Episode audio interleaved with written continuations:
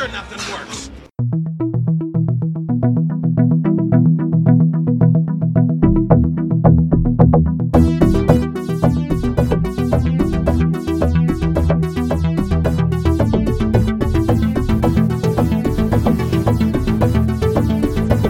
You are now listening to the Enter VR podcast. I'm Chris Miranda, your host, and today I'm speaking with Erika Barraza. She is the founder of EV Realities, um, founder and CEO of EV Realities, and I'm excited to have you on the podcast. Thanks so much for joining me. Of course, thanks so much, Chris. I love the uh, I love the proper Latin flair that you gave my name. It's not easily achieved by just anybody. Rolling your R's is uh, a thing that um, I respect when people can pull it off and when they try. I really respect when people try to roll their R's, like Erika or Carro. Like it's not easy. yeah. It's not, and you know what? You, you're right. It, much respect to those who even make the attempt. Yeah, because I and even like then, like how do I even? Exp- I try teaching someone like how do like they like how do how do you roll your R's? And I think you put your tongue at the roof of your mouth and then you like you blow. Yeah, but it's not easy. Yeah. Yeah, it's not an easy one to describe. You know, well, your tongue's always on the top of your mouth anyway, and then you just act as if you've been cold forever and blow out some air, and, and you're good to go. Yeah, there's um there's a there's a Chinese word for fish that's like really interesting. It was really hard for me to figure out or how to pronounce. I don't even think I'm still I say it right today to this day, but it's it sounds like something like yu, like yu, like, and it was like um and it's not like a word that's in in the like alphabet that I'm used to, and or or a sound that I'm used to in the alphabet.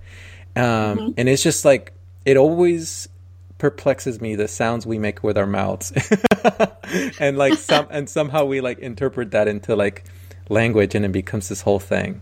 Anyways, oh yeah. Welcome to the podcast. I want to talk about you. Let's talk about what got you into virtual reality in the first place. This is this is um I started, you know, and this is this is the thing. We had a conversation 2 years ago.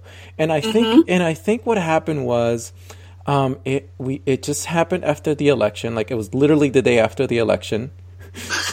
and um, oh my god and it's literally another two years the day after the election. Yep, yep. And um, it just feels so fitting for us to have another conversation exactly two years after that one. But I realized that, like, we didn't really touch on your journey in the VR industry and I feel like it's it's time for us to go back to that. And and this is and this is where I want to get started. Like um, before we touch the world of like politics and the outside, you know, realm that intersects VR in that sense yeah, let's talk about your your journey. I want to know more about like how did you get started in VR in the first place? Because by oh. the way, by the way, I'm gonna bring this full circle at the end. I, it's gonna be it's. I, I feel like. I feel like I'm being clever, but I, I don't I don't even know. I'm just I, you'll see you'll see you'll see.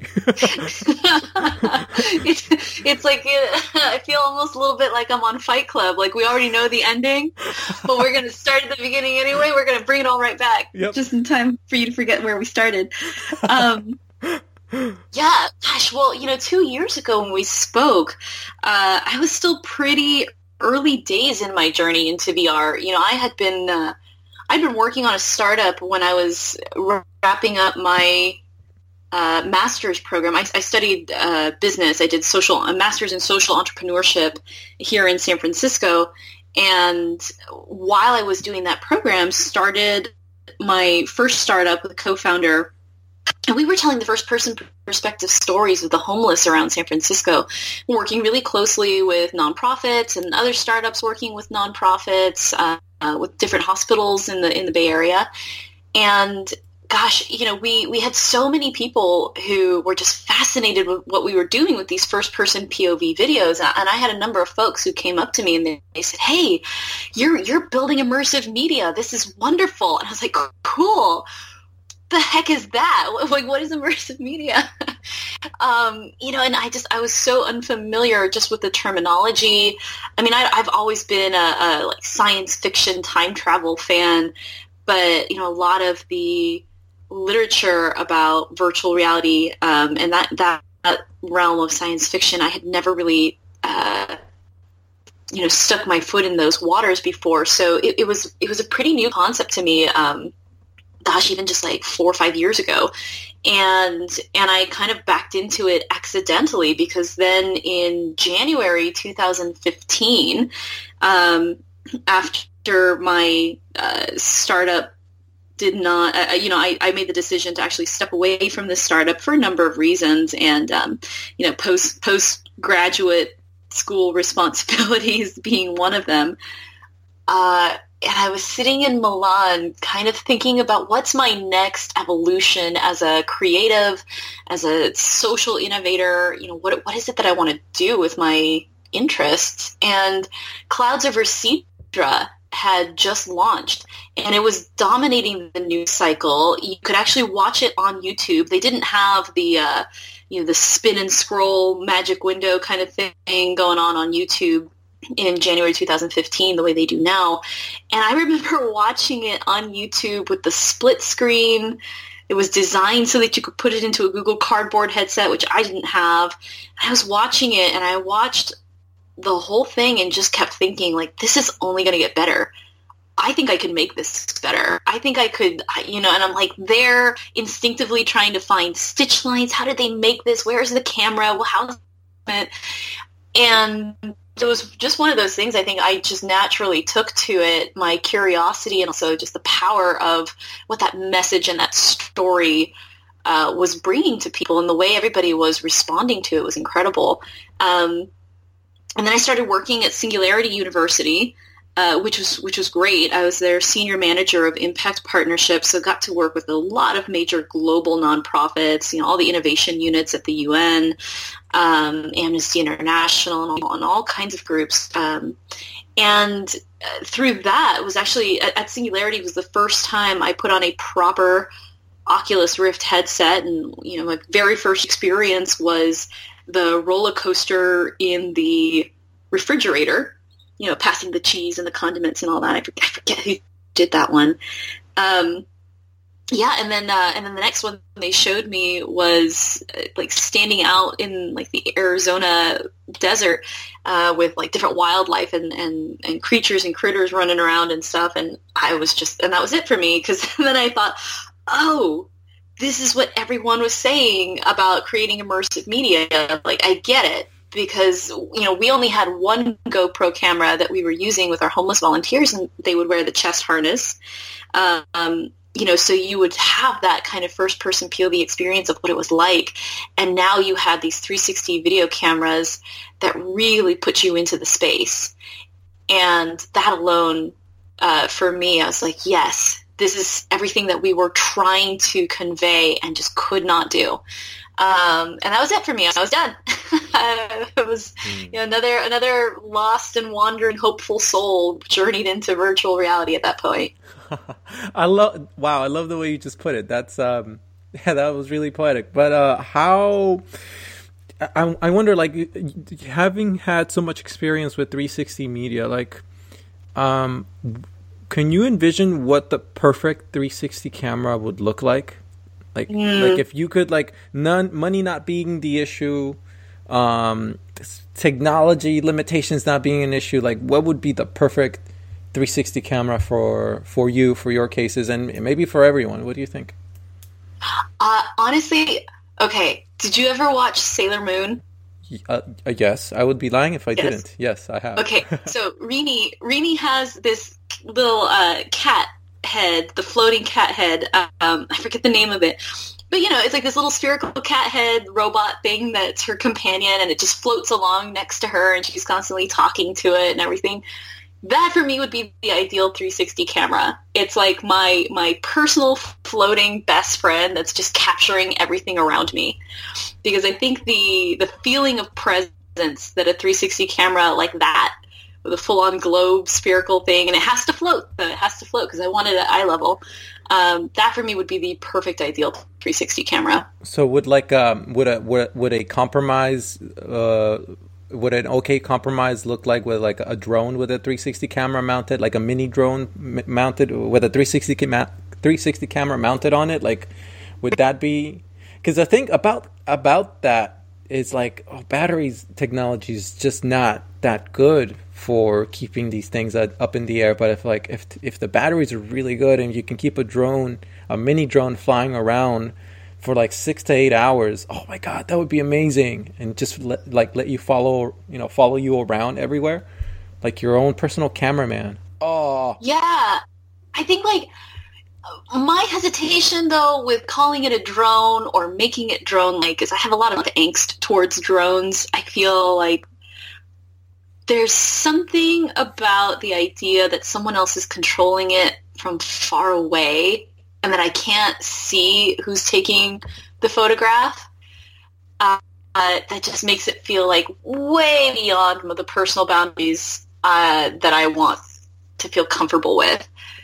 Um, I'll, I'll, give you an example. I was I was meeting a friend in Mission for coffee uh, last week, and as I was there, you know, locking up signal, checking my, know, I got there early, so I sat down on the you're bench. Getting, sorry, Erika, you're getting cut off a little bit. Uh, if there's a if there's a way you can stand stand closer to your Wi-Fi antenna, that'd be awesome but there's uh, there's, there's, a little bit of like there seems like there's a little bit of interruption. It seems like the Matrix doesn't want you to say what you're about to say. That's what's oh no. That's what always happens when you're about to like when when juicy things are about to be said on this podcast. I like. All right. Well, let me hold on. Let me see if I can get a little closer to my Wi-Fi signal. Yeah. So we were left off at you were in the mission. Um, right. I was in the mission, uh, getting talk with a friend, and I, I had arrived a bit earlier uh, than they did. And so I sat down on the bench next to my bike and started checking my messages and, and something about whatever it was that I was doing must have felt very poetic some photographer tourist who just walked up and started taking my picture. Oh. Uh, and I and I yeah, it felt a little aggressive, but I mean, I kind of got he was going for something candid, and I, I looked up and I said, "Hey, uh, what are you doing?" he's like, "Oh, I'm so sorry." He's, you know, it was, it was just, it was a great shot, good framing, whatever. I'm like, "Okay." I said, yeah, "I'd appreciating asked next time and whatever." And we, we were able to clarify it, and you know, he's an artist, and I work with cameras too, so I get it. And I was like, "All right, no, fine, it's fine." Um, hmm. But at least then you have that opportunity to speak up and advocate for yourself. With the drones, there have been times where you're just out and about and some random just shows up and you're like, who are you? Well, like, where is this going? Who do you belong to? Like, where's your human? Um, and, uh, and, there's nothing there's nothing really that you can do to kind of settle any discomfort that you have. And it's a it's a similar effect, by the way, that happens with road rage. When you've got people in cars, you can't necessarily make that eye contact to apologize if you accidentally cut someone off. Versus like you're walking on the sidewalk and you bump into someone, you make that quick eye contact and you kind of know, okay, they didn't mean anything by it. And it's a very human experience. So it's yeah, I don't know. I I feel a little angsty about drones. Yeah. Uh, well, what about 360 cameras that are just capturing everything? Like everything in 360 is being like everyone in, in a 360 view is being captured regardless. Like if if you were walking around with a like I had this idea of like doing a doing a walking podcast with a 360 camera where like I would be walking around, I would mount the camera to a gimbal and attach the gimbal to myself and I would have this third person perspective and I and I thought about it and I was like, "Oh, that'd be cool," but like but I also thought about like, "Oh, would people get like mad because like I'd be talking and it'd be captured it, they would be in the video all, at all times like I don't know. It was it was it was, it was um it it yeah. feels really uh Billy Billy Eichner, Billy on the streets with um you know carrying around a camera or something like that, but you know, I mean, as someone who like I frequently film different like cultural events, parades, protests, like just kind of out and about in the streets capturing the environment. But I think that's the difference, right? Like with a 360 camera, you're not always necessarily in someone's face with it. And if you are, they know that they are in front of the camera versus, you know, capturing the environment in general when everybody's just kind of milling about minding their own business you're not really putting someone on the spot. You know, the the example I gave earlier, the guy essentially just stuck his camera mm-hmm. in my face, yeah, and that felt aggressive. Yeah, that was weird. Yeah. yeah. There's a lot. Of, there's a lot of weirdness happening in San Francisco, though. That's an understatement. that's um yeah, like wow, that's that's super that's super weird. Huh. Yeah, it's it sucks because like yeah, what do you what do you even do about that? Like how do you even like uh yeah, I don't know. It's hard because it's like um in a in a in a population of like a million people, you're gonna run into like weirdos, you know, and it's like I don't know. What there I am. Yeah. Can you know. hear me? Yes, much better. Oh my god, yes. what did you do? Uh, I think one of my roommates reset the Wi-Fi, ah. which temporarily cut me off. My apologies. Oh, no worries. Well, thank you for coming back. You sound much better. Yay! Um. Okay. So yeah, I want. I, yeah. I'm. Hmm. I don't know. I feel yeah, it's a weird yeah, it's a weird thing to talk yeah to like to a subject like you know like someone shoving a camera in your face um without permission. Yeah.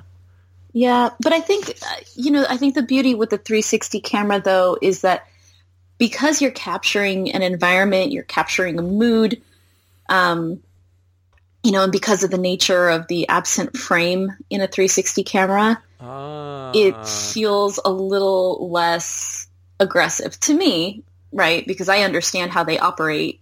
Um, most people who are coming face to face with a 360 camera for the first time are, are I find that they're they're hit with two things. One, a sense of wonder because they've never seen something like that, and then two, just kind of um, uh, just complete disregard because they don't actually realize it's a camera. Yeah, that that actually happened the first time I took the Ricoh Theta out into the field in Lebanon with me, and those those folks who you know, I asked them, I said, you know, would it be okay if I, if, you know, if I took pictures inside of every room in, in your in your home? And they said, oh yeah, sure, of course. Uh, and I'd set up the camera, put it on this little tripod, run out of the room to hide, take the picture, and then run back in. And they looked at me like, what's this crazy American girl doing? And they asked me, like, so are you going to take the picture? I said, oh, I already did. And they said, how? You weren't in the room. Um, and then, and that's actually what started uh, a couple of different conversations and, and some quick workshops on how to take 360 videos and photographs in different refugee camps. So that was, uh, yeah, that was kind of a, a gateway toward, uh, you know, all the work that I do now. Wow. Wow. That's, that's powerful. That's, man. Yeah you were like a wizard to them at, at some at a certain point. Like you were like, yeah, that was interesting. They were wizards to me. You know what? Like I know everyone loves their their annual Burning Man retreat and trying to you know survive out in the wild and pack everything in and out. But gosh, you know those those refugees are something else. I mean that that is a true level of humanity we rarely get to see. Just the resiliency of human beings um, you know, what, what they can make and build and stay in community when they literally have nothing on their backs when they arrive in their new homes or their new territories and camps that they set up. That's just incredible to me. I mean, I, could push buttons on a camera and they can set up a new community, um, you know, in a matter of days. And that's, that's fascinating to me. Yeah, man, it's, it's so difficult because it's, um, it it's it seems like a plight filled with overwhelming pain, you know, and it's like um, and it's like um, like you want to help, you want to do something, but it's it's almost overwhelming. Like how can you help, you know, people in that situation? Especially for me, like it became. It should have been more re- like it's yeah. I what I mm, it, it's. I'm I'm a I'm very human in that like if it if if it wasn't for the fact that like it was knocking at my doors, the the idea of like having family members being refugees because of the stuff that was happening in Nicaragua, like yeah, it like it sh- it it showed me like um, it just shows that it could happen to you. you know, like it doesn't like it's weird. I don't know. It showed that it could happen to everyone, or at least people. Yeah, it's weird. I don't know. I and then I felt bad because I was like, "Well, you're you're an asshole because you didn't give a fuck about these people before, and now look at your family." You know, and I'm like, "Oh, I don't know. I don't know.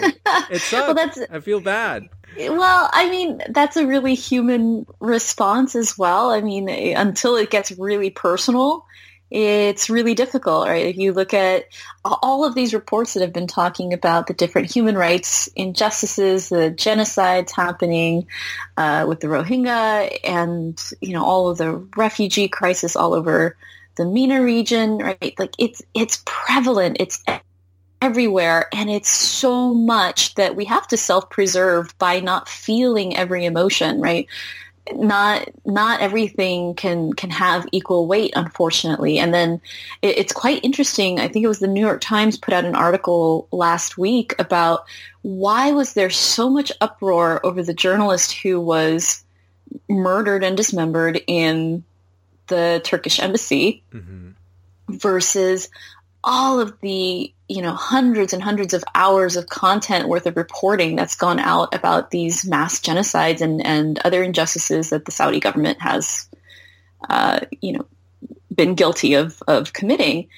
And it, it goes back to our our you know Tim Ferriss monkey brain where it's we we just can't handle all of that pain in aggregate but the one true personal story, that personal story of the one man trying to do the right thing with a fiance, you know, we see ourselves in that individual. And that makes it very personal, which makes it very real. And, you know, that goes back to that power of VR and 360 video and, and, you know, the importance of telling stories from that perspective because gosh, there is nothing more real than literally taking up that point of view um, you know, you, you even if you don't have any sympathies toward the the kind of actions or behaviors toward any one individual, you, you might think you have nothing in common. But gosh, when you see the decisions you have to make when you're up against the wall or the environment that you're put into and what else could you do, it's in 360, uh, that's so powerful. Um, takes it way beyond hypotheticals. Yeah, I saw a statistic that um, that showed that people who experienced 360 experiences were more likely to donate to the UN or to the cause that was being mm-hmm. like. To, I think it was a, and it, it was it was some really like high high number. Like it was it was one of those numbers where like I don't yeah I don't want to quote it Mm-hmm. I, I, think we, I think we can. Well, I think we can estimate. I, I, forget the exact number. I used to have it memorized because it was a great talking point, but uh, it was something over a little over four million dollars that was directly attributed uh, to viewing clouds over Sidra. Mm-hmm. So, because of that piece that the UN um, sponsored and put together, and it was created by Gabo Arora and Chris Milk. Um, that UN piece was uh, shown at different UN assemblies, meetings, um, you know, different embassy events all over the world. And because of that, they were they can directly attribute at least four million dollars worth of donations because of that film, or because of that VR experience, I should say. Yeah, yeah, that's really powerful. That's yeah, that's exciting. And what do you envision the future of this looking like? Like, if all goes really well, like, what is the ultimate sort of perfect picture view of of of success for for you know for these for this way to communicate and and to get a message across and to mobilize people? Yeah, I you know, for me, I I know that the VR AR industry, um, it seems to be going through a uh, an inflection point right now because it's getting more and more difficult to differentiate between the VR, the AR, the XR, the MR, the every single R that you can think of. Um, and I think the reason is because for the longest time we've been talking about this technology as its own vertical when really its future exists horizontally across every industry. I really do see this virtual and augmented reality communications being the future of computing right if we if we look back to way way back in the way back machine um, you know early 1960s arpa was created by the U.S. military to design uh, just just research, build, see what we can come up with, um, and they came up with computings and the very base codes of the internet uh, you know, early packet systems that they were developing through ARPA. And their intention always with the internet and with computing was to enhance, digitally enhance the human experience. Uh, they were looking at haptics. They were looking at display screens. They were looking at full immersion, touch screens, everything. Everything that we know today, everything that we have today was envisioned then. And I think that the, the purest, most optimistic view of the future of virtual and augmented reality is that it, it is our going to be our natural computing system. Um, that we, we will be truly augmented as human beings through this technology. Yeah. What's um what's driving you personally to to to do to be in VR but also to do these projects that like cuz here's the thing like you could do you can do a million things in VR right now and a lot of them could make you a lot of money. But mm-hmm. you're doing something that is not necessarily about making money, I think. I, I, I'm imagining. I'm not sure. Oh well, you know that's it's a it's an interesting way to put it. Um, you know, I'm I'm not naturally a human being motivated by money. This is true, but uh, I do believe in the power of money to do good things. Um, so we're we're def- we're definitely looking at making some money. Um, we so so EV Realities is a marketplace for virtual and augmented reality content. Oh, and it, in, in, its broadest sense, like that, that's what it is, right? The, almost like the the future of you know what Getty Images could be if everything was to convert over to immersive content. That's what we're building. Um, you know, so anytime someone says, "Hey, this story really should be told in VR," or we should do an AR uh, activation for something like this, anytime where it's appropriate, you know, starting now, to say, this should really be in some kind of VR AR format, you as the project manager have to do one of two things. Either you look for pre-existing content uh, to tell that story, or you look for a creator to go and build it for you.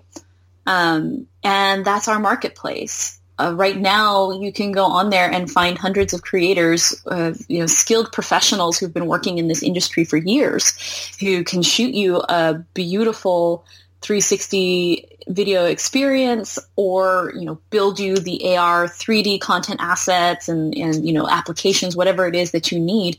Um, we have such a diverse set of skills on there. You can find anybody and, and put them to work for you. Uh, and then as we continue to develop the marketplace those same creators um, you know, being the wonderful artistic minds that they are, they can put up, you know, any kind of content that they're developing. If they're self-producing, uh, you know, passion pieces, if they're doing, you know, if they're just running out to different, uh, you know, events and they've got the camera running, they capture something interesting, intriguing, they can throw that content up there as well. Um, you know, and then we're we're talking with, you know, we're starting with newsrooms and digital publishers so that they can find interesting content that they can put into a regular cadence so that their audiences on the web um, you know in their apps can can regularly count on discovering VR content on the daily. Um, and I think it's it's not until people just have it saturate their daily life regardless I mean I know we can go back and forth on good content versus shitty content versus you know three degrees and six degrees of freedom. But the, the honest truth about our behavior online is we just want variety. We just want choice. I, I can't tell you the number of shitty vines I've watched just because it was there and it was kind of interesting. Um, and that's human nature. So I think that once we, uh, you know, once we can help digital publishers, any digital publisher really, be able to produce that content out and distribute it out on a regular basis, on a on a regular cadence, that is, uh, I think that's when we're going to see a major inflection inflection point on the usage of, of VR, AR, the headsets, the devices, everything. Um, mm-hmm. I'm sorry. Uh, did, I'm sorry. I didn't let you finish. Is there something else? no, that was it. Um, so I have a very investor investor like kind of question. So so an sure. investor would come up and say like, so can you describe this, the problem that you're solving? You know, from a perhaps from a bird, bird's eye view and, and just sort of like uh, describe your, your methodology into how you're tackling the problem. Yeah. Absolutely. So, I mean, we're a multi-site marketplace, but I'll start with our customers' problem. You know, and our customers are those digital publishers. And know, medium-sized premium publisher is going to produce about 10,000 hours of content on average per month just to give their audiences a variety of choice uh, for them to stay engaged with the brand, get onto their websites, get onto their uh, applications, all those things. And that content really translates to their advertising dollars. If you provide enough variety of engaging content for your users, uh, the likelihood that they spend more time there and then the more ads that you can sell for, for them being present on that site.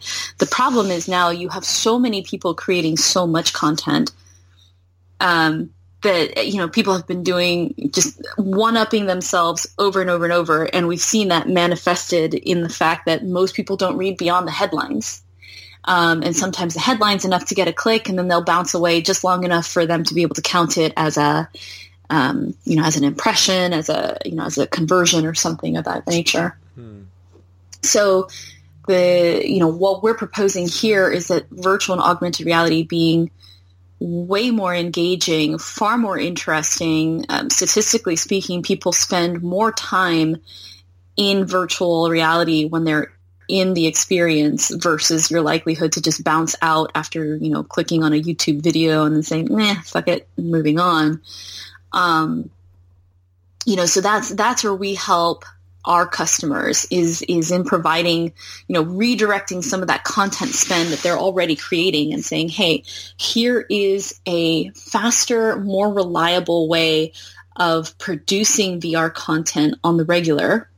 And VR content is far more engaging. And the amount of click through on a call to action from within a VR uh, experience um, has higher success rates and therefore it's worth experimenting with some of this ready to go content. Uh, the nice thing about the way that we're tackling it with the marketplace is that because the creators are the ones who are experimenting with form factor, storytelling, narratives, uh, you know, all the all these different uh, creative questions that a lot of newsroom editors don't really know kind of what what's going to work in VR quite yet they can just pick up content that's ready to be distributed. And you, they they do this with Storyful, they do this with Vox, they do this. You know, eh, pretty much anybody who has a subscription to Getty does this. They're just looking for things that are ready to go, hit republish, and, and put it out there. Um, but by allowing them to pick it up in this nature, they can actually test the metrics. Who, you know, what kinds of stories, at what posting time, um, you know, any any marketing manager will tell you they're, they're always constantly iterating and experimenting. When and why are people clicking on certain stories, and can we produce more of that? Um, so that, that's really what we're hoping to to achieve for for our customers there. Wow, yeah, that's um, so. I wonder what is what does your marketing strategy look like? How how do you plan to get the word out, and how do you how do you get people onto the platform? You know, engaged and and all that good stuff. Yeah. Well, you know, we are we are also experimenting with a number of different marketing strategies. Um, the you know the first one we're going on is just based on a pure uh, just knowing what we know about how the VR industry is is networked and is working.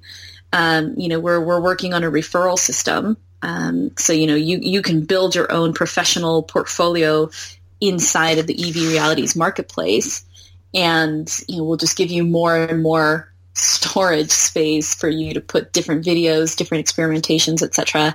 Uh, the more people that you're recommending. Um, so that's that's kind of a, a, tried and true Valley approach to you know, getting that network effect. But but beyond that, actually, one of one of my passion projects from within, uh, you know, this this strategy,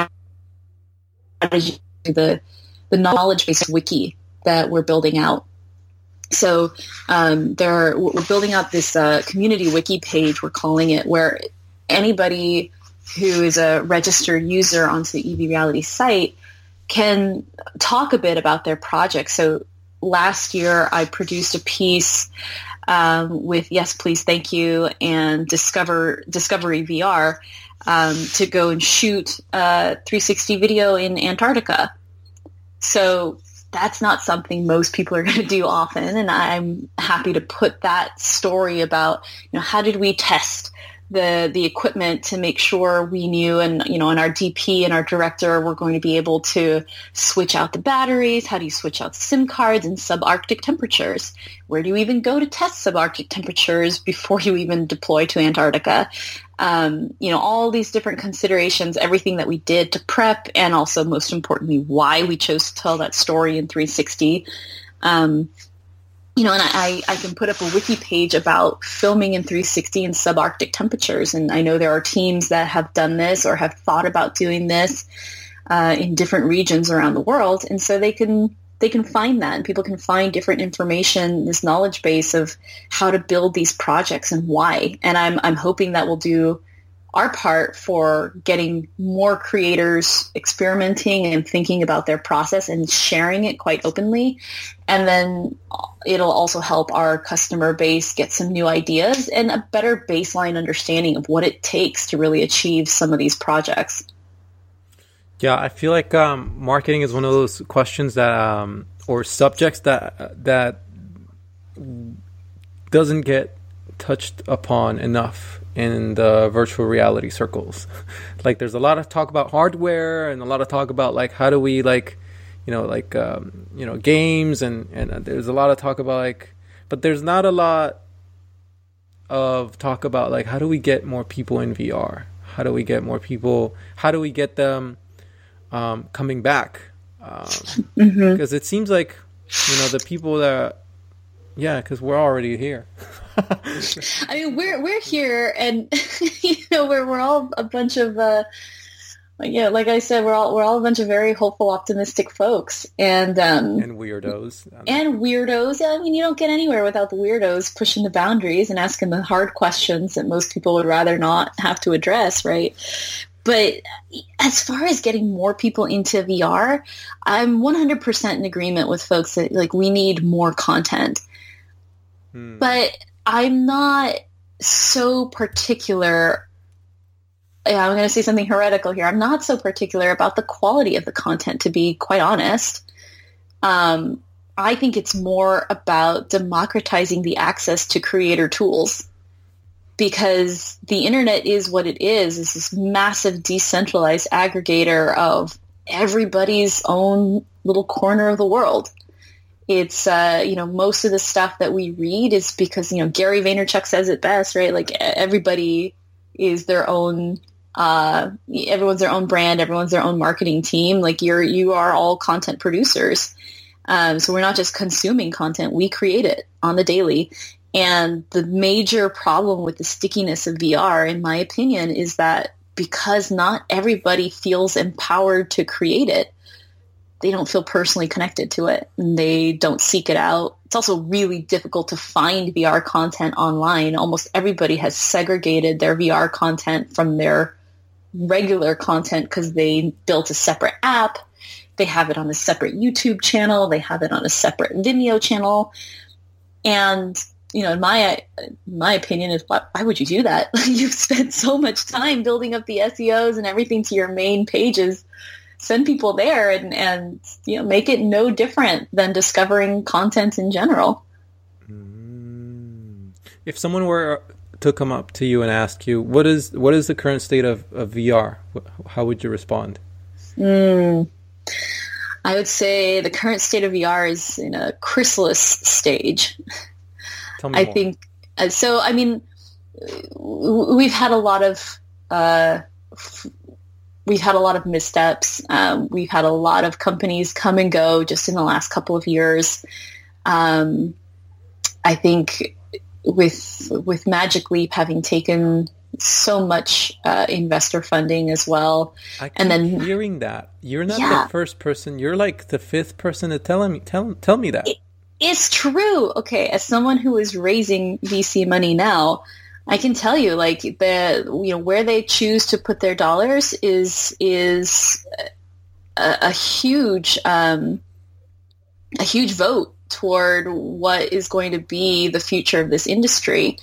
And $2.3 billion went to Magic Leap before they released a product. or even a demo or an SDK or even a creator community or anything at all. Um, and considering, I think the uh, the VR industry today is that like in 2018 is valued just like around eight billion dollars alone. Hmm. Um, that's a lot. That's like a quarter of, of the money that's out there uh, for for developing this. And and I think also, you know, you saw some of this with the product release uh, of the first uh, developer kit with Magic Leap back in August almost everything on Twitter and social media in response to that release was that, eh, you know, that the demos they're not that great and you know, they have a bunch of enterprise partnerships but they really didn't get indies involved uh, indie creators. And that i think is where you get a lot of the fun kind of wackadoo experiments and things that get people interested and and, and engaged.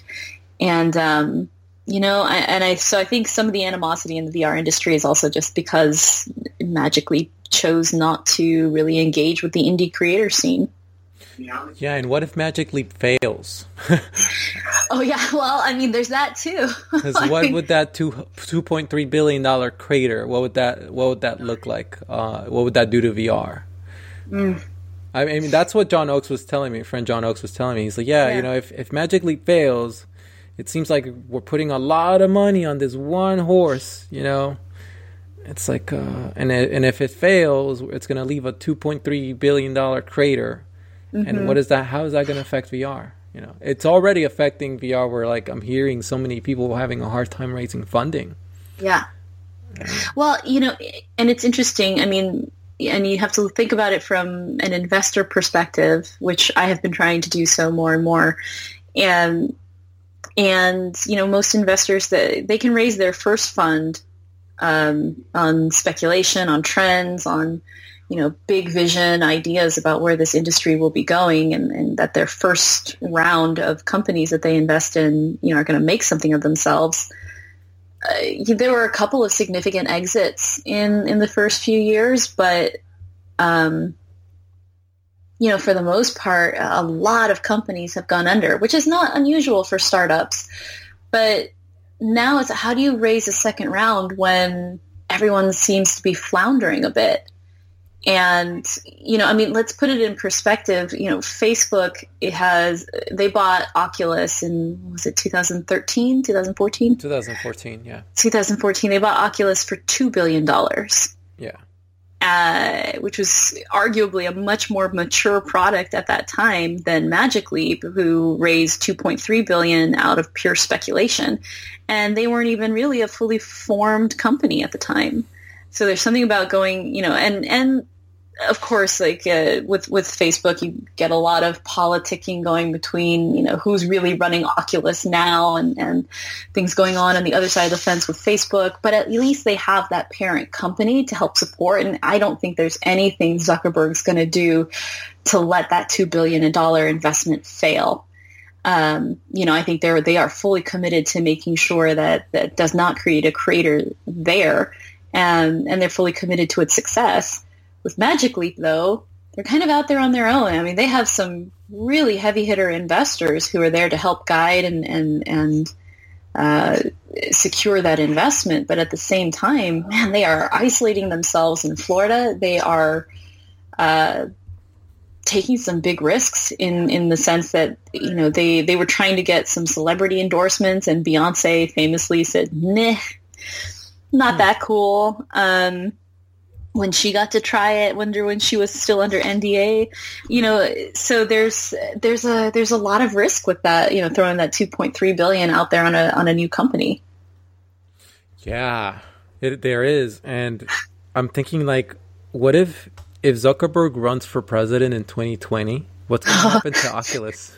I mean, honestly, we should really uh, be having this, this conversation because the rumors are real.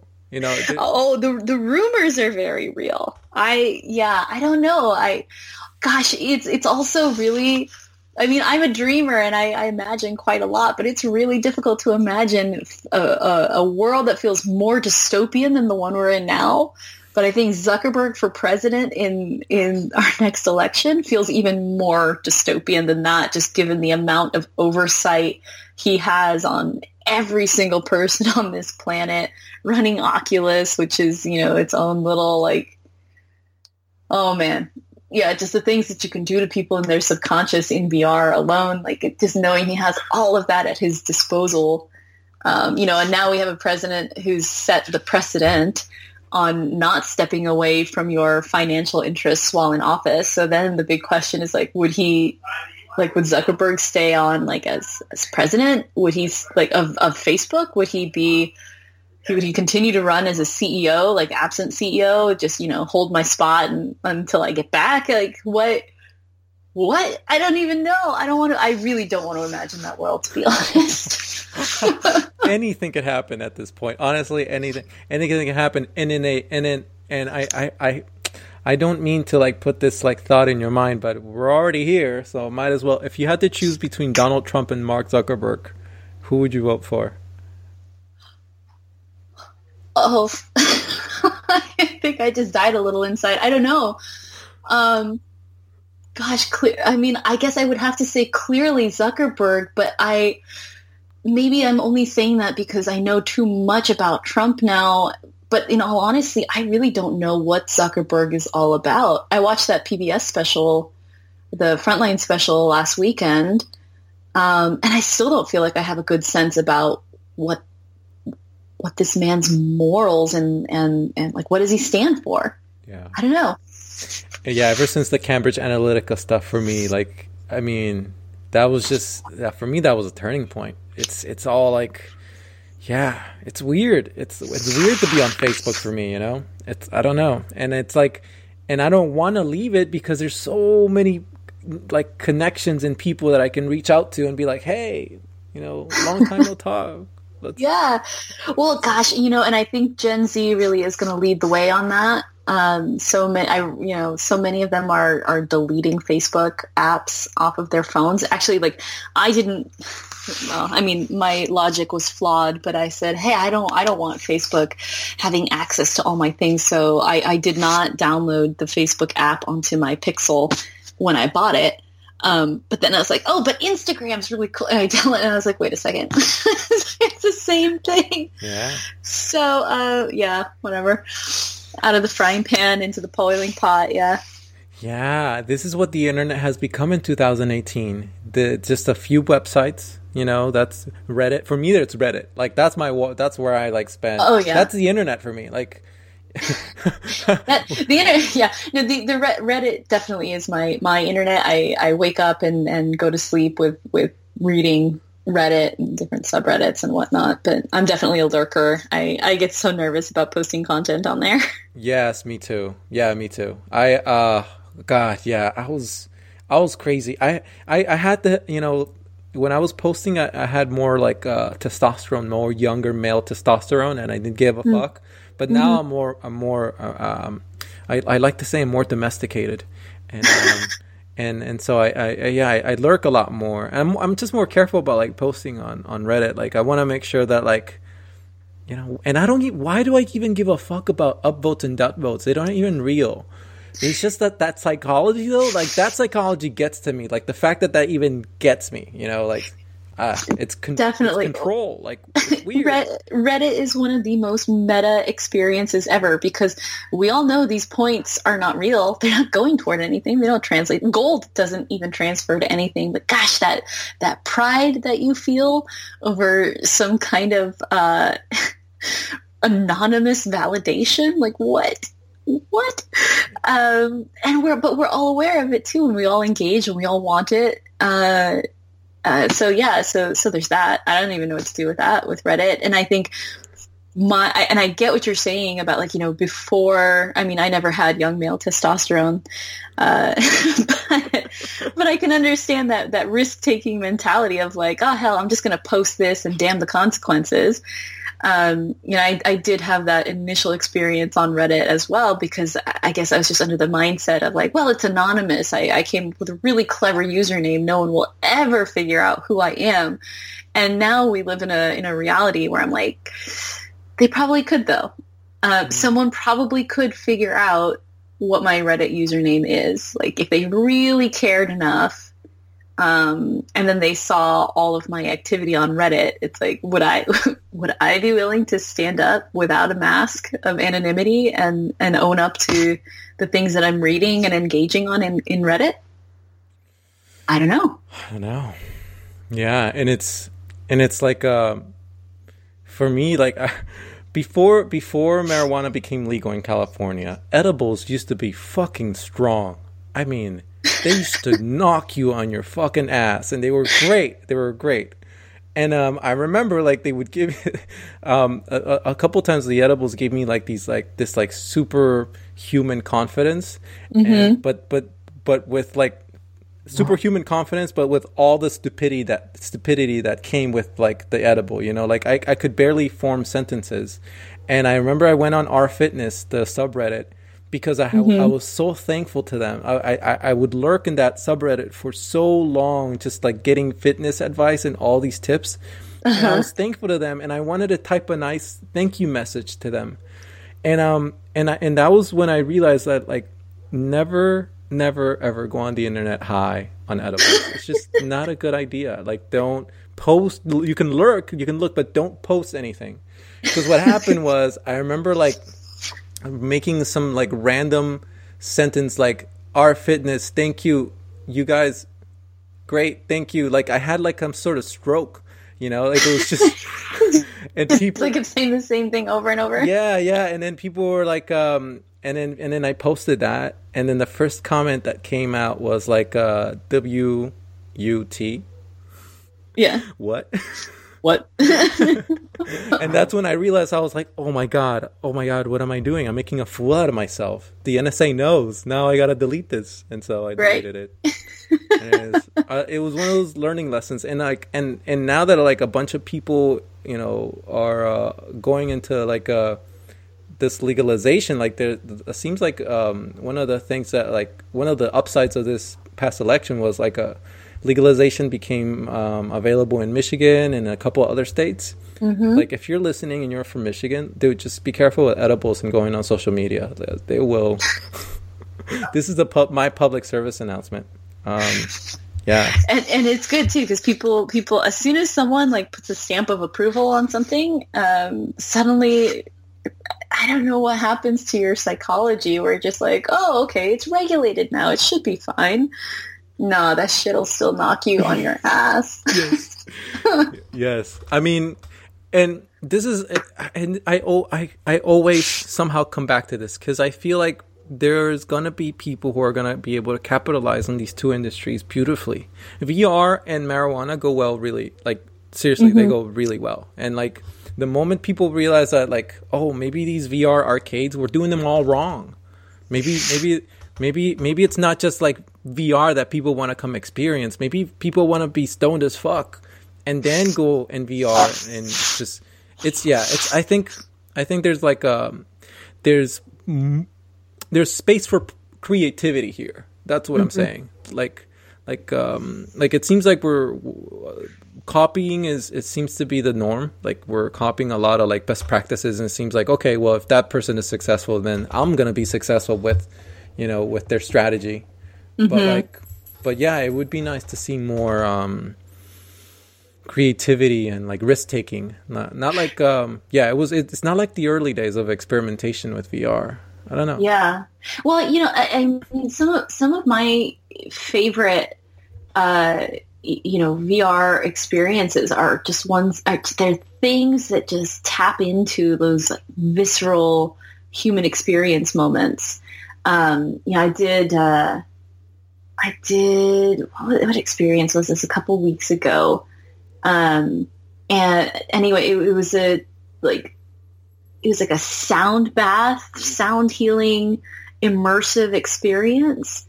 And you have the haptic vests and it was actually um, instead of having the actual like bells like glass bowls for for the sound baths the DJ had a like you know different ethereal sounds and things that he could synchronize with the haptic vests Ooh. and you were wearing you know these really wonderful big all-encompassing headphones so you're getting these really beautiful ethereal sounds and you're vibrating with the haptic vests And if you're fully, you know, present in your meditation during that, like, man, that's an amazing experience. And I would rather have more of those kind of uses of full immersion.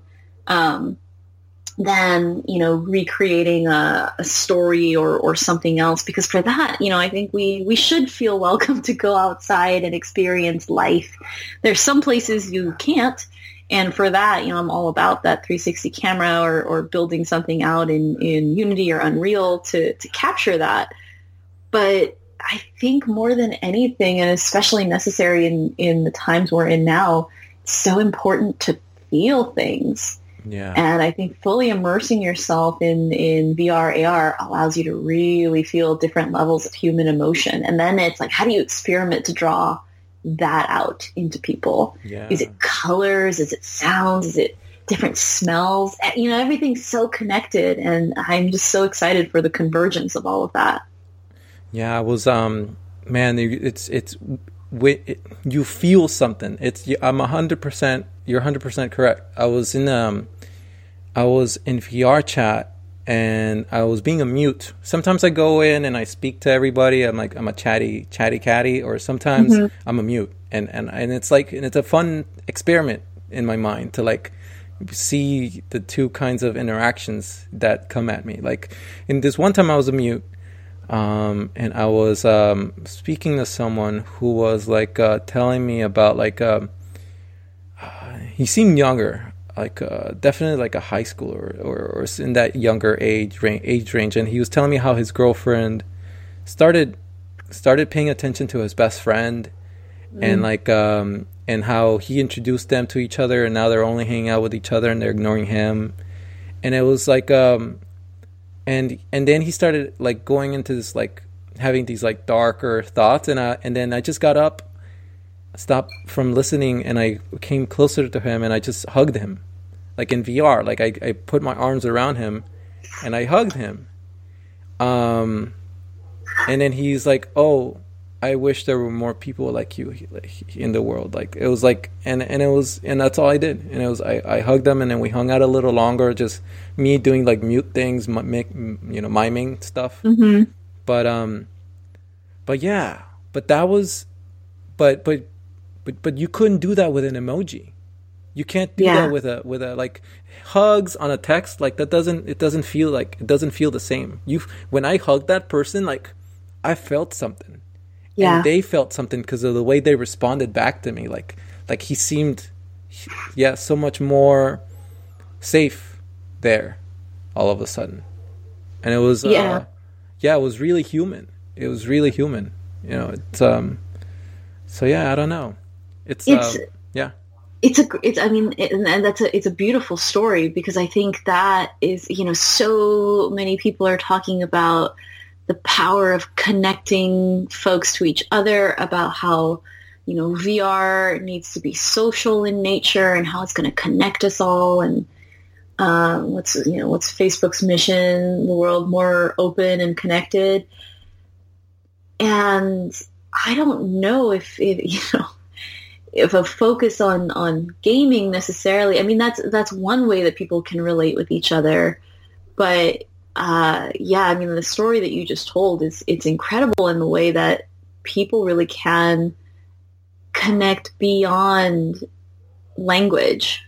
Um, you know, we we tend to think of stories as something that's language driven when when really like it, it isn't like you can do a full mime uh, you know, piece. You can watch an opera in another language and not understand, but you know, the sounds, the the visuals, the environment, all those things, like they just touch deep into that human connection and human understanding. And really, all it's doing is pulling your empathy, uh, you know, in your previous life experiences. And it, it you know, no one, no one has to tell you, like, you don't have to have that same experience of, you know, what what that young man, young man felt of his girlfriend and his best friend, um, you know, hanging out with each other after he introduced them, but maybe you have something similar of, you know, having someone choose someone else over you and that's enough to tap into empathy. Gosh, you don't you don't even need to get there with words. Yeah. And that's what keeps me coming back to VR chat because like it's hard for like if I were to walk down San Francisco, like just walking down the street and like in in the in the with the intention to to to bounce into someone that would like reveal themselves like this person did in VR chat, like it would be a lot more difficult. I think. Mm-hmm. I would. I I do agree that like there are really nice people though. I would, but no one would open up like that quickly to me. You know, and actually, quite opposite. Like I've had people like on the bus or on the BART that open up to you right away and um, tell you all kinds of super personal things. Oh, I'm no. like, whoa, boundaries. Oh no. Um, stranger danger. I don't know who you are. Why are you telling me these things? Oh my god. Um, you know, and how weird is it though that it feels? Uh, maybe it's just because it doesn't feel physically threatening. Uh, talking to someone in digital environments that way that allows you to be vulnerable but yeah, but if someone on BART starts opening up that way to me right away, I, I do have to admit I get a little nervous. Yeah, yeah, it's um, yeah, definitely the context, the environment, like all all that is um being taken into account into the in these interactions, and they're like, yeah, it's it's. I feel like we're at the edge of something, and I don't know what that is. But we're at the edge of something here. well, you know, I mean, one of the things that it, that it uh, brings to mind for me, I mean, just the the female experience of being in technology. Uh, you know, even even forming my avatars in in VR chat and in a couple of other places.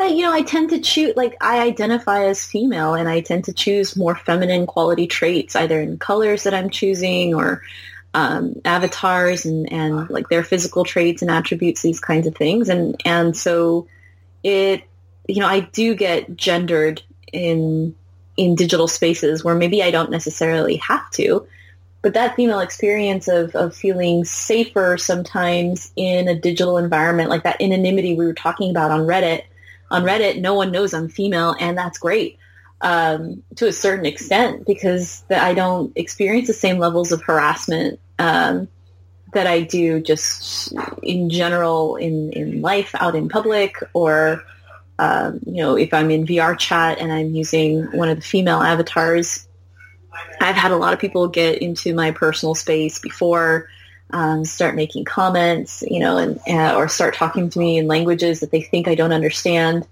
uh, but, but I do, and they're saying really vulgar things. Um, you know, because it's also kind of a, a consequence-free environment, which for better or worse, sometimes it's like, you know, sometimes it can be used uh, for good because now I, I feel safer in there because I can protect myself through protecting my identity.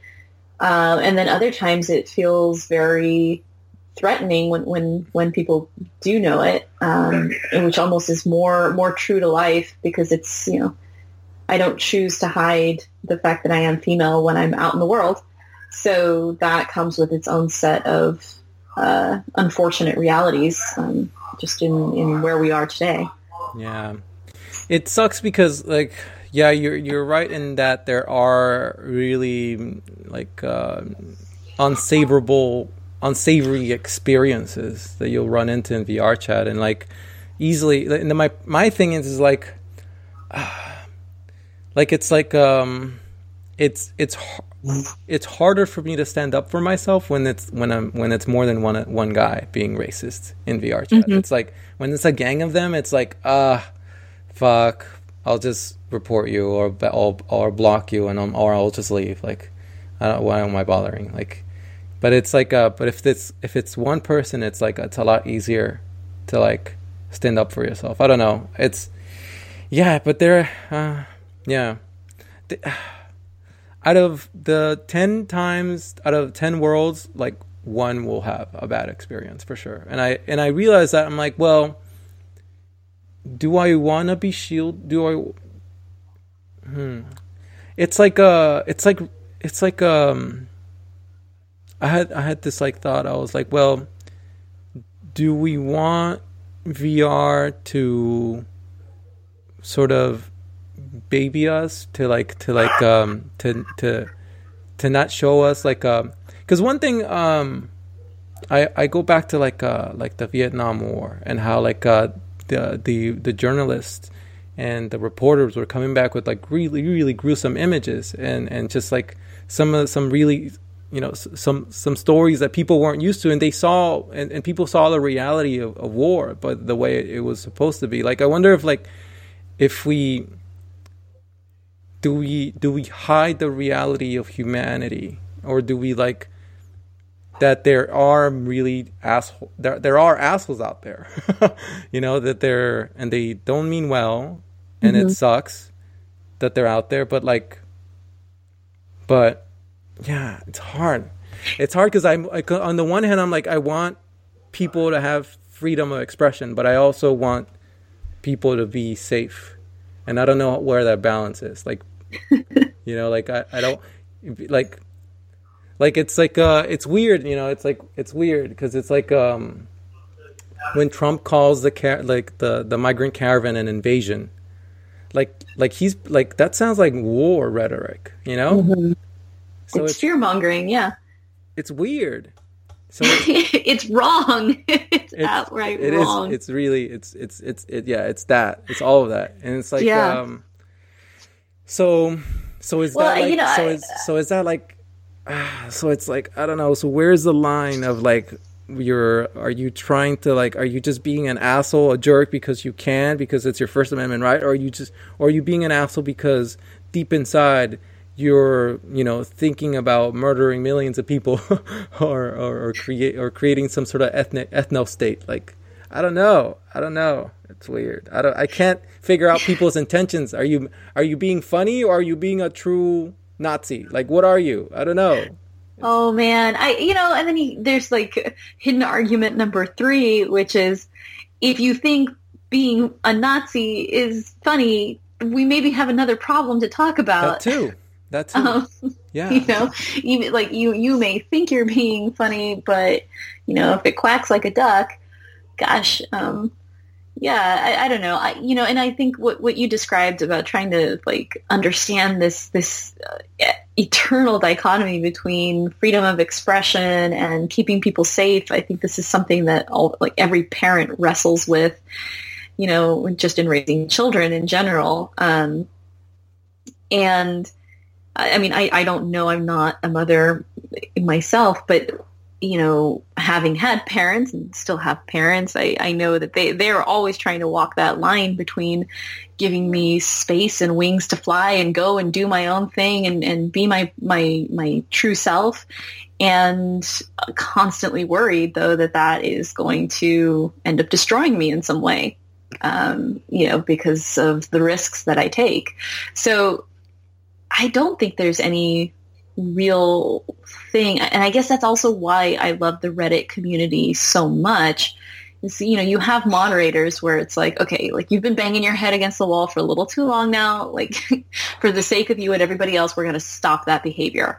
Uh, and, but they don't really over censor anything, right? If it's something that, if it's a parent that you're not learning the consequence of your actions after you know, all kinds of pushback and warnings and everything else, you know, then they'll shut it down, and rightfully so.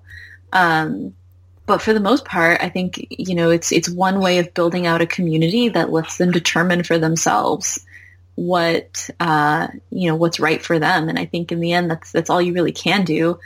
Um, you know, for me, it's just the, the boundaries I draw in terms of building community. It's like you know, if you're doing something that's genuinely un, uncaring um, or unthoughtful in some way of, uh, of, of another human being, um, you know that that needs that just that's just ill advised and it just needs to stop. Um, but you know everybody has different thresholds for that. Um, but but I think the communities, you know, once you start building communities in VR, they're they get pretty good at self-policing themselves um, and knowing when when an environment feels right and when it doesn't. I think the only problem is when you have things like are the Donald, where the prevailing norm is vitriol and violence and hate, and you can't self-police yourself because no one there can see the difference between right and wrong in their own actions because they just kind of self-perpetuating and self-feeding themselves the same uh, reinforcing loops of the comments that they're making. um, you know, that's when someone needs to come in and intervene in that community.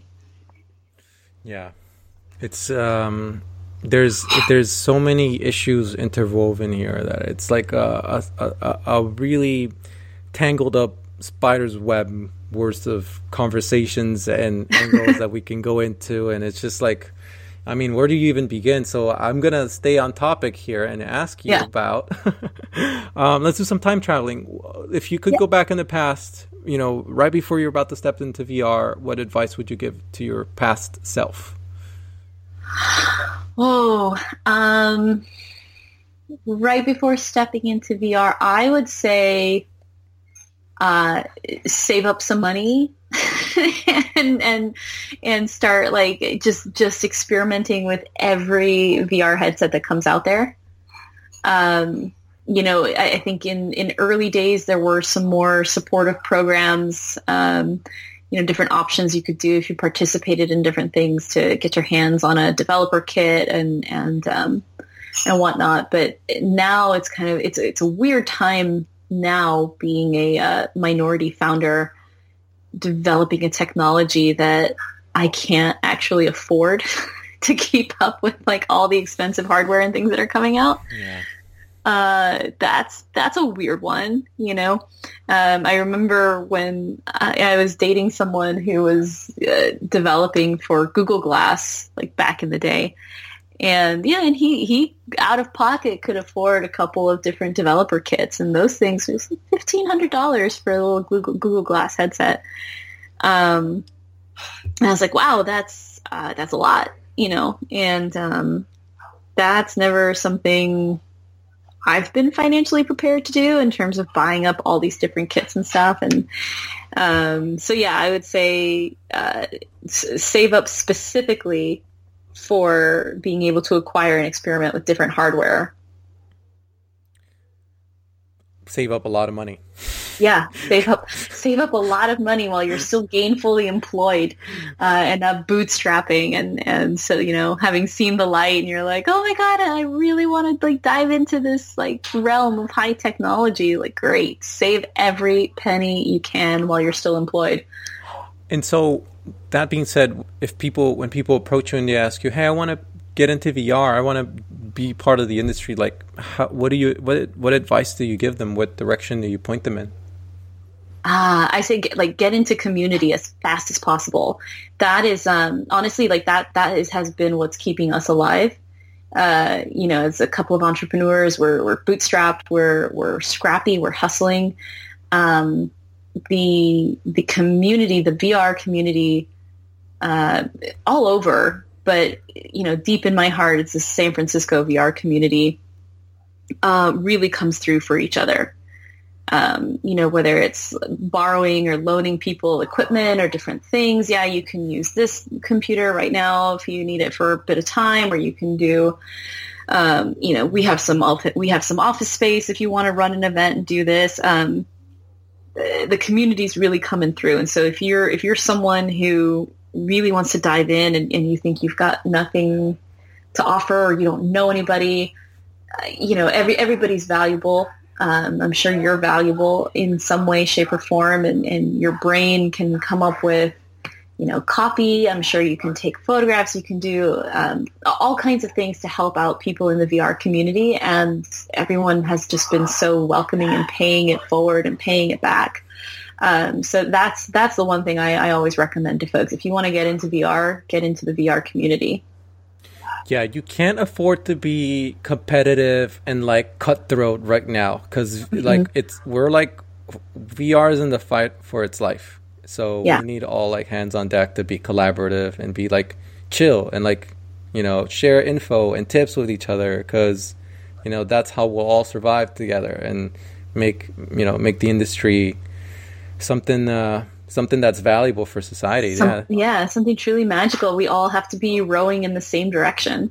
Yeah, yeah, it's yeah, and yeah, it's and it's it's hard to it's hard because scarcity makes people mean. yeah, well, okay, so maybe that's another piece of advice. Like adopt an abundance mindset, right? The mm. the learning mindset, the abundance mindset. Take on those, but those those are two things that are just going to make you successful in community anyway. Um, you know, so so I think you won't be too successful being in community in general, whether it's VR or any other community, if you don't have this like learning, humble, abundance mindset that yeah. uh, you know that, that, that there is enough. Uh, there there is enough for everyone to contribute. There is enough, and in fact, that you just you just inspired me to put the put the word out there. If anybody wants to join um, my Suicide Squad, it's not what you think. It's actually it's so I'm trying to put together a group of people who will go around VR chat, looking for people who are like really like, you know, down and like because I see a lot of people joke about suicide in VR chat. Oh, dude. And, and it's like um so maybe like we can put together a group of people that will like will will will will hunt around for like people who are like in distress and we'll go give them hugs or something like that. That's it sounds like a terrible idea now I think about it, but like No, it doesn't. Oh my gosh, like the number I mean most people who are, you know, at risk don't like, you, just something switches in your brain when you when you're suffering from that kind of depression that you think you're a burden to everyone. So tends to be the reason why most of them don't reach out uh, before something happens. So I think learning learning both digitally and in real life how to look out for those signals is is just such a huge gift to your fellow man. Yeah, you know what? Something something interesting. I realize I'm like, um, how do we? How do we? How do you? I don't have children, and but I thought about. I was like, if I have children and they grew up, you know, when they're teenagers, like 20 years from now or something. I don't know. Like, I'm gonna be old as fuck, and I'm gonna be dated. And I remember my parents had no clue what they were getting themselves into when they brought internet into that house, and I was a 12 year old boy. because they opened Unleashed Pandora's box worth of porn for me. And it was like, you know, it was like, and so I'm, I think, I think about it and I'm like, well, shit, you know, when I'm an old fuck, I'm going to have a kid. And when you know i'm not and and here's the thing my parents didn't know didn't they didn't know they didn't know that that i was gonna sure find Sure, they didn't know well, I don't. Well, I don't think they knew to the degree, you know. yeah, was, maybe to the degree. I, I, give I give parents a lot of credit for for knowing more than they let on. I've watched so much Dragon Ball Z porn. It was crazy. It was crazy. and so I um I'm thinking to myself I'm like, well, like when I'm an old fuck, I have kids. You know, if if I do, like, I'll like, because climate change. I don't even fucking know if I am, but like, but if. Uh, but if I do, how do I? How will I protect them in a technological realm that I'm gonna be outdated in? And that makes me like, and it makes me like think about like, well, fuck, you know, we just elected like Dianne Feinstein, and she's gonna be 91 by the next time she runs for re-election. Oh, man. So it's like, oh, you know, I don't know. Yeah. I, you know, I and and maybe that's not i mean to your point right if Dianne Feinstein is going to be 91 the next time around and you're worried about how are you going to maybe it's not up to you. Maybe it, sh- it shouldn't be the people who don't know who are the ones who are trying to uh, control and regulate and and quote keep people safe.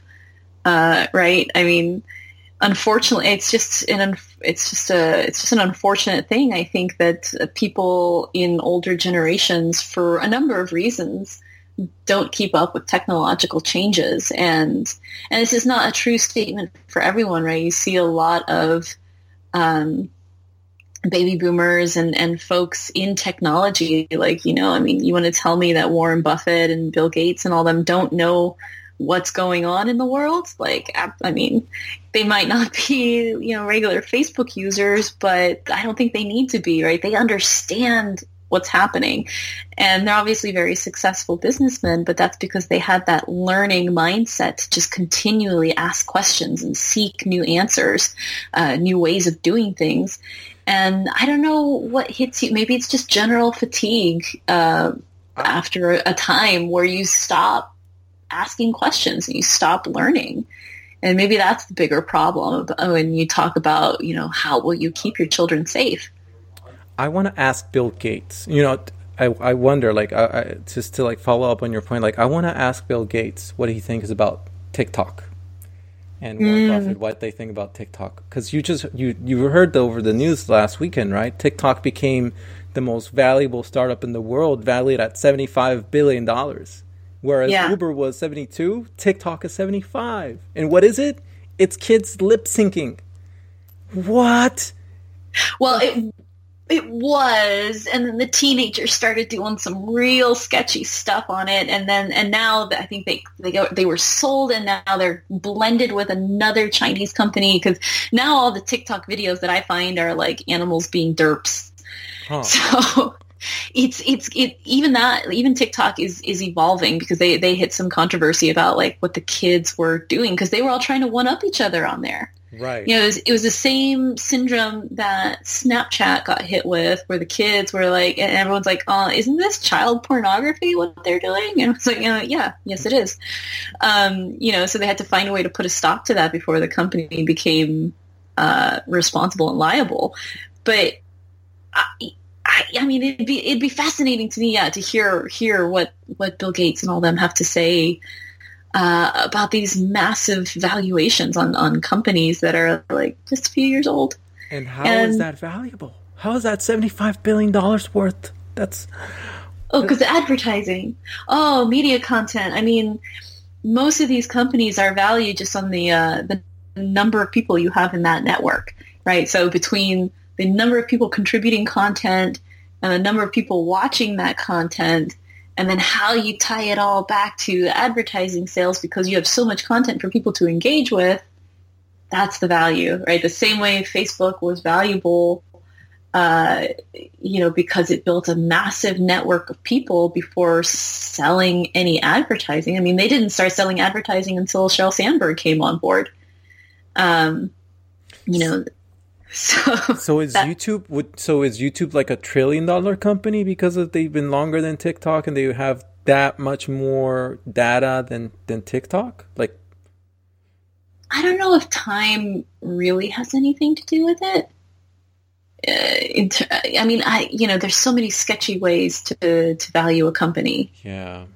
Um, there there is no hard and a hard and fast way of, of truly setting that value. I think that's that's one of the major headaches of a company when they're trying to IPO. Um, but even doing like priced like priced rounds of investment raise uh, investment investment rounds that you're raising um, is uh, every every major accounting agency has a, a different set of metrics and different set of key deliverables and, and milestones things that people are looking at. I mean, heck, like what, what makes EV realities successful in our traction metrics, the metrics we use are going to be completely different than what any other virtual reality company is going to use as their metrics that demonstrate traction. So I think overall value is just what, what can you eventually turn into sales? Like what, what it's, it's almost, um, it's like trying to measure kinetic energy like how how much potential about what you're building up there do you have? Uh, and then the big question is can you capitalize on that and actually turn that kinetic value into real money? Yeah i'll tell you honestly when i heard about that $75 billion valuation i just threw up in my hands in the air and i was like we're in the bubble we're in a fucking bubble. How is it possible that I've never even heard of this fucking company? Out of nowhere, they get seventy-five billion dollars. It's crazy. I was, cra- uh, and, and I was like, imagine what that would have done to the VR industry. Seventy-five billion dollars worth of it. Like, oh, oh, oh my god. Well, remember that's that's their value. That's not necessarily how much money's gone into it. But out of curiosity, when did when did you what like when you read that article? Is that the first time you'd heard of TikTok? Yeah, yeah. Wow. Well, I mean, and in fairness, I mean they're tackling the Asian markets. It's a Chinese company, mm. so um, yeah, I think t- things things tend to reach us a little differently when when they're like going crazy over there, and we're in our own uh, bubble yeah. here in the United States. We got a lot of things going on. Yeah, that that's yeah, truly we do. It's yeah, and Uber is gonna go for an 120 billion dollar valuation next week. So it's it's I think it's like I don't know that brought an, a, a sense of balance to my mind. I'm like, okay, all right, that that's fair. I guess that makes sense. I don't well, know. I don't know I what mean, makes sense to be frank. But remember also, I mean, like, yeah, Uber, like Uber is a is a technology company, obviously, um, but they can only scale so much, right, based on all of the real life assets that they have with the drivers, the cars, Uber Eats, um, all all the things Uber does, like requires real people and real assets. So your ability to scale that is different than your ability to scale software. And it all goes back to Moore's law and the exponentials there about this, you know, with something like TikTok, you could scale infinitely because of the amount of content that people are generating. Um, you know, it's, it's a lot less friction and a lot less costs, especially since most people are just filming things on their phone. Uh, it's so much easier for people to engage with that platform to throw up videos than to get a new driver to sign on, pass a security clearance, have proper insurance, yada, yada, yada. Mm, yeah, and I wonder what the calculation is here. Like, well, I guess, yeah, there's, so many. Yeah, it's such a it's such a complex question, but I yeah, but it was uh, uh, super interesting to me to to think about that.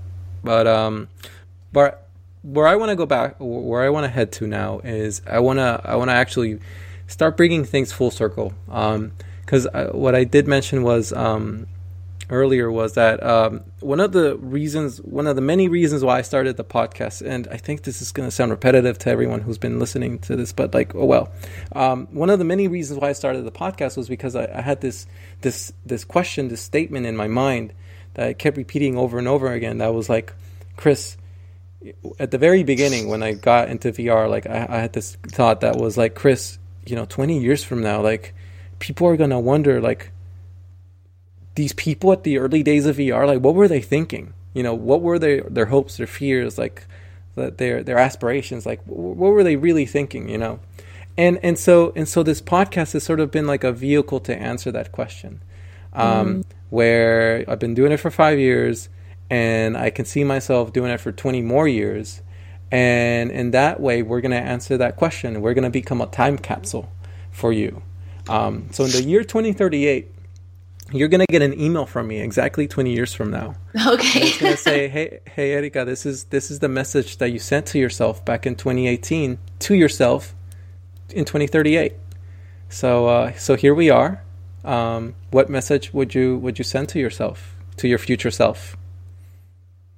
Oh man, what like so? What message am I sending to myself yep. about what what we were able to achieve? About anything. I mean, now it's a time capsule where where where um, it's it's it's open to interpretation, frankly. Because but but because you're one of these people that are like at the very beginning, at the early stage, right at the epicenter of VR, like you know, again, I I wonder like. And people are gonna wonder, like, what were you thinking? what was going through your mind? And again, and this is the the platform to send that message to that to that future. Okay, okay. So it's it's me sending it out to the future, not my future self talking to me. No, yeah, it's you to the future. Okay. Yep. Me today telling the future. You know, okay. So in my mind today, I like I am so driven to share and like just amplify the stories and the voices of people we don't usually get to hear from you know, I like I'm I'm motivated to to drive VR because of its potential to get um gosh, to just get free of this bubble that we live in where a news editor or um, you know some some corporate decision making policy are the reasons why we see the news stories, why we read the stories, why we engage with the content that we engage in. And I just want to see a world where everything is completely distributed and people have full autonomy to direct their own news content. If, if I only want to put happy stories of success and puppies and all kinds of wonderful things around me because that's what I feel I, I need and that's that's what serves me, I want to be able to have and give that power to any user and viewer of, of media content and stories and experiences. um, really put the power back into people's hands to choose what they see and interact with. Um, I, I, want to free people of a, of a corporate yoke of decision making on on what they see and when and and you know what kind of advertising policy went into that. So for for me, I'm I'm envisioning lots of unheard stories uh, being discoverable. I'm envisioning full decentralization, autonomy for people to make an income on selling their own content directly to someone like myself who's looking for fun and unique things. Um, yeah, I, I, think I think we have a, a, huge potential right now in front of us to to take back control of of how we spend our time and, and who we engage with. And I think VR and AR are going to be critical components to achieving that.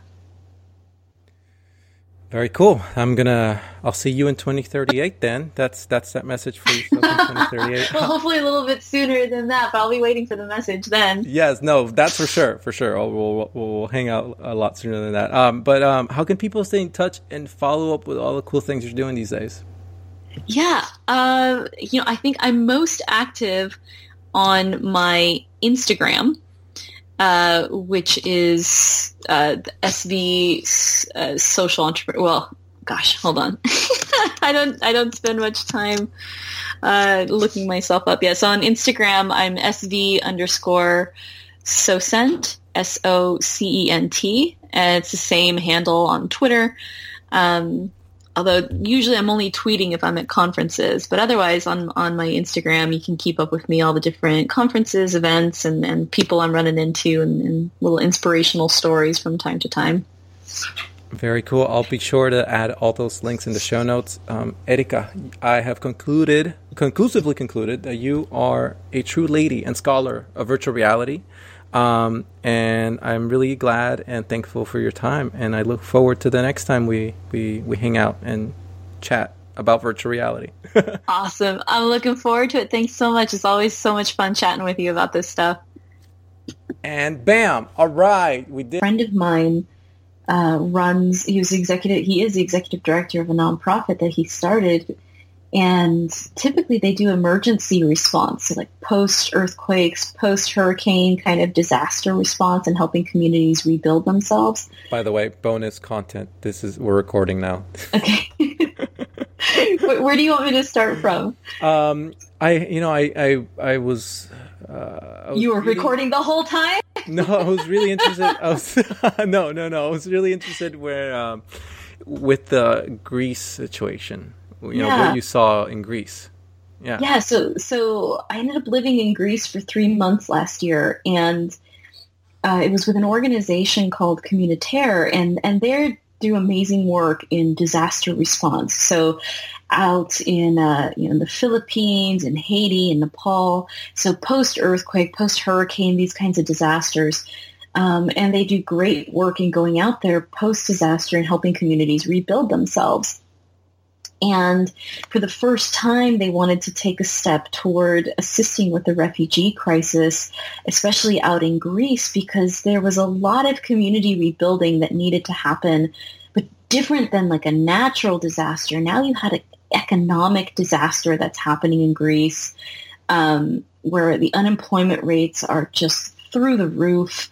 Um, and the number of refugees coming into the country, you know, in order to claim asylum in the EU, the reason why Greece is such a a uh, thoroughfare for people coming through is because every island between Greece and Turkey is Greek. They're all Greek islands, and any one of those islands counts as EU territory.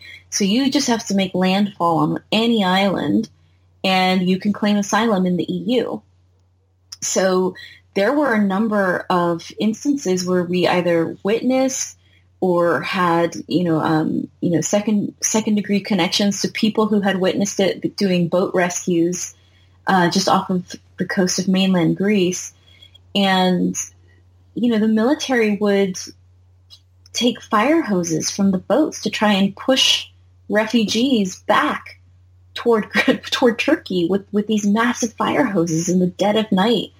Um, you know, or you have uh, the equivalent of coyotes, except out in in Turkey on the. Uh, if you watch like the new Jack Ryan on Amazon Prime, uh, free content plug right there for you.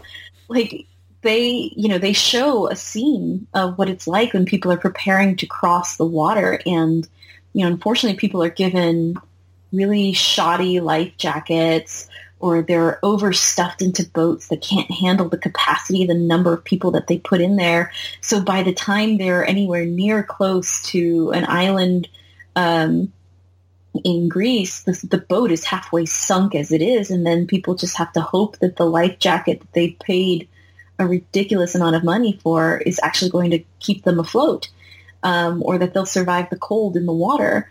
And a lot of these people are are, you know, we're fleeing war zones. So you have people with amputated limbs. You have women with very young children. Um, you know, trying to make these crossings, and you have uh, an ever-growing fascist government in Greece that was trying to push people away. Um, and it wasn't just pushing people away in the water. We, we ran into some challenges with trying to run the nonprofit from Greece because they had closed off all international permits for non-Greek, non-EU nonprofits to op- operate or deliver any kind of resources and services specifically to refugees. Um, you know, one of the one of the high points of animosity between the Greek government and all of the grassroots nonprofit organizations that went out there to try and help with the refugee crisis was that because Greek, the Greeks themselves were experiencing this huge economic downturn, um, no one was coming to help Greece. And every everybody was sending resources and money and donations to help refugees, but the Greeks themselves were are are in a really dire financial situation. Um, I forget now what the unemployment rate was, but I know it was well over 20%. I want to say probably closer a little over 30% unemployment throughout the country. Um, we heard stories that people, some, some of the only jobs that people were hiring were with the federal government in Greece. But even then, they could only keep uh, someone employed for three months at a time and then the logic was, well, you know, we can't we can't hire everybody, but everybody can get hired for a small amount of time to earn some money. So you got a job with the federal government, you could have a, a three month position and then they kicked you out and, brought in someone else so that they can earn a little bit of money. Um, but yeah, I mean, like it's it was interesting time in Greece because so many people when they hear that I went to Greece, they're like, "Oh, I love the Greek islands. I love to party. I love to sail. Were you at Mykonos? Were you? Where were you?" I'm like, "Um, I was in Thessaloniki."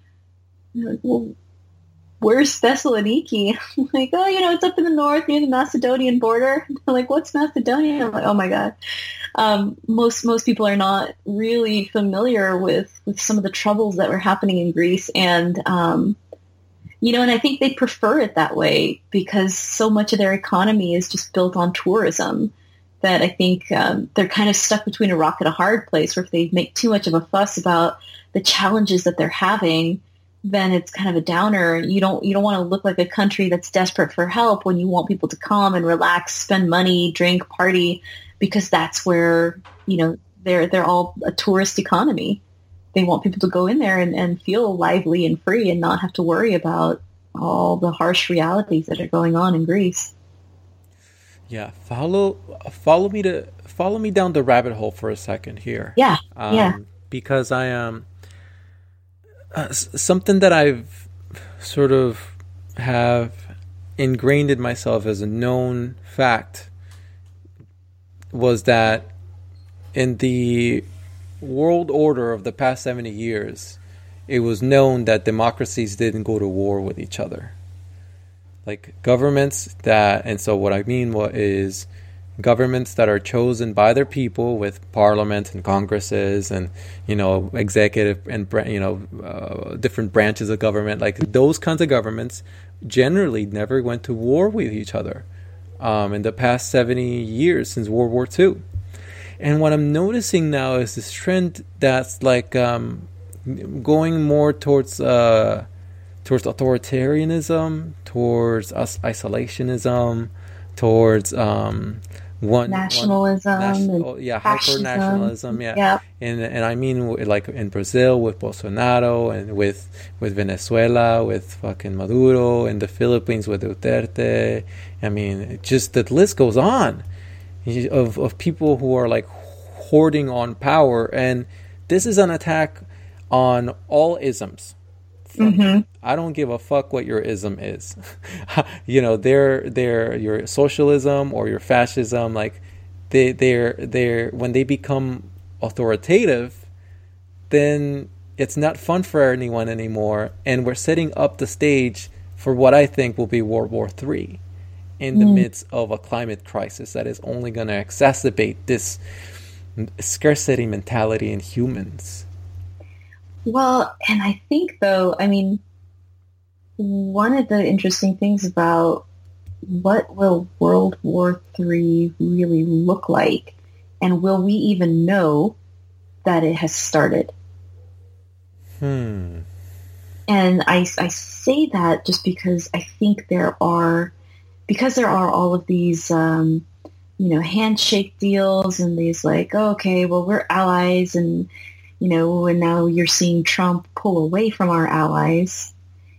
And, you know, if he had it his way with, you know, he called himself a national, he called himself a nationalist yeah. um, on, you know, live TV a couple weeks ago. And, and there really was no backtracking of that comment. So um, I think like when you look at all of the microaggressions, the economic uh, disputes between China, you know, no longer, now that they're refusing to purchase soybeans, the Midwest is in crisis and they're hoping that they can sell all the soybeans that they've grown before it just rots.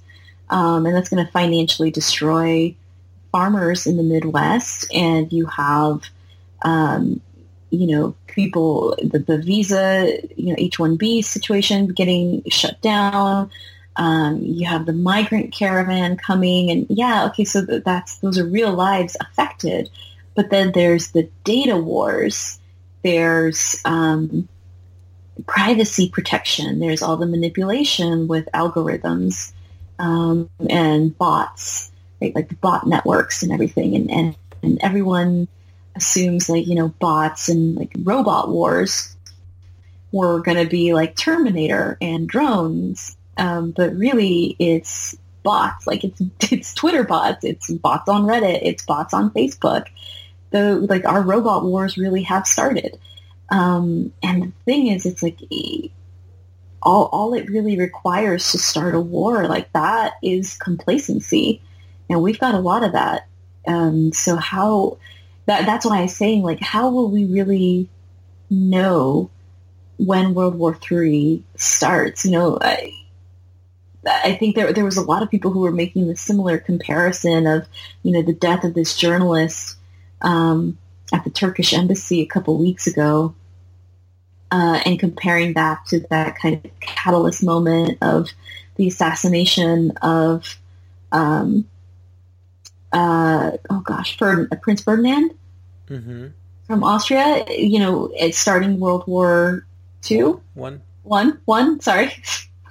but they, um, you know, some there's usually some kind of like major catalyst moment that sets like everything's been bubbling up, and they, you know, it didn't. The wars didn't start because of that one assassination. It started because that was the final straw, and now with the kind of complacent electorate that we have, um, will we really know as a global global ecosystem of countries that depend on each other through global trade, you almost get the sense of we, we kind of already are starting these like microaggressions. There's lots of things bubbling up, but I doubt we're going to have a really overt catalyst moment like we've had previously. Yeah. My moment will be when I get a draft letter. You think they're going to bring the draft back? I mean, I mean, if it were like, if it became like, if it were real World War Three, like, then you then it would be a draft. Yeah, yeah, it would be like, yeah, I'm I'm, I'm gone. I, I, yeah, me and everybody who's able able able body would yeah would probably be gone. Yeah, out there wherever the fuck it is because. In fairness, you might be too old at that point. Mm, what were the age limits I'm on the brown. draft? They probably extend the age limits on brown people. I don't know so if they probably extend fifty the... for me. Oh gosh, I mean, if we're look, if we're really looking at trends about what might happen with brown people, I think you might actually end up in prison. Actually, I have been in prison. I actually have been in prison, and I looked around me, and this is the weird thing. I looked around me, and seventy percent of the people around me were brown. Yeah, that they sounds looked, about right. They just looked. They all looked like me, and I was like, and I was like, and I started to, I started thinking to myself, like, are we that percentage? Are we seventy percent of the population? Are we brown people 70% of the population in fucking rural Nevada? No. Mm-mm. No. You're like, this is disproportionately this brown. Is weird. Yeah. This made, yeah, that made me feel weird, you know? Yeah. Yeah. Yeah, man, I think that is, uh, I mean, that that's a thing that we already saw with, um, I mean, there's still children that haven't been reunited with their families. Um, the ACLU on their Instagram every day they they update how many days it's been that beyond the deadline that uh, the federal government was ordered to reunite every child back with their families. Um, I think we're up to like 93 days now. Yeah. Um, and so obviously it's happening now. It happened before during World War II um, with the Japanese. I, I don't see any reason why we wouldn't be facing that reality again. It's just you wonder, like, man, like you know, how can a country be so divided? Like, how does it make sense? You know, and then you wonder, like, well, it doesn't have to make sense to us. It makes sense to the powerful and the wealthy because as long as we're divided, as long as we're at each other's throats, as long as you're scared of me, the brown man that's out to get mm-hmm. you, then you're not worried about the capitalist who's literally, literally taking money out of your social security and your welfare and your health care and everything else. And yeah. here you are, you're scared of me. Like, what? Let's get our priorities straight here. But this kind of shit, like, man, this kind of shit is dangerous to say. well, yeah, I mean, like, and at this point, I've I've kind of given up on worrying about it because uh, just given the nature of our skin color, you know, we people don't really they're they're going to judge you regardless of what you're saying. Um, you know, and so I think at this point it's just better to just get it out there and say it and start building a rallying, crying community around you on yeah. your beliefs. Well, don't but, be scared. Don't be scared of me. no, that's all I'm trying to say. I remember this is the um. I mean, this this is the Trump playbook with dehumanizing people, and we saw this early on, you know, the, the fear mongering leads to dehumanization and that dehumanization makes it easier for people to take violent action against other people because they're not seeing you as a real person. Um, and ironically enough, he started that dehumanization process uh, by talking about MS-13 um, and talking about them as monsters, as villains, as um, you know, these like out of control beasts and blah, blah, blah, blah, blah. And, and that, you know, they started in El Salvador. And the truth is like, you know, started with young men here in the United States. Um, you know, and the number of challenges that they were trying to overcome and just the way gangs as a, as a social concept started, it was not unnatural or unforeseen that this gang was coming to life but it very much is an American gang. It's just unfortunate that it's an American, like Latino Americans. Um, you know, but but that actually was that's that slippery slope where anyone who's thinking about like, well, yeah, of course, like if you are a gang member murdering people, maybe you do deserve some consequences, and that's how you kind of start wiggling into that dehumanizing conversation where you start with something that like sounds logical, and then suddenly you're like, wait, what? What did I just agree to? Hold on, something doesn't feel quite right.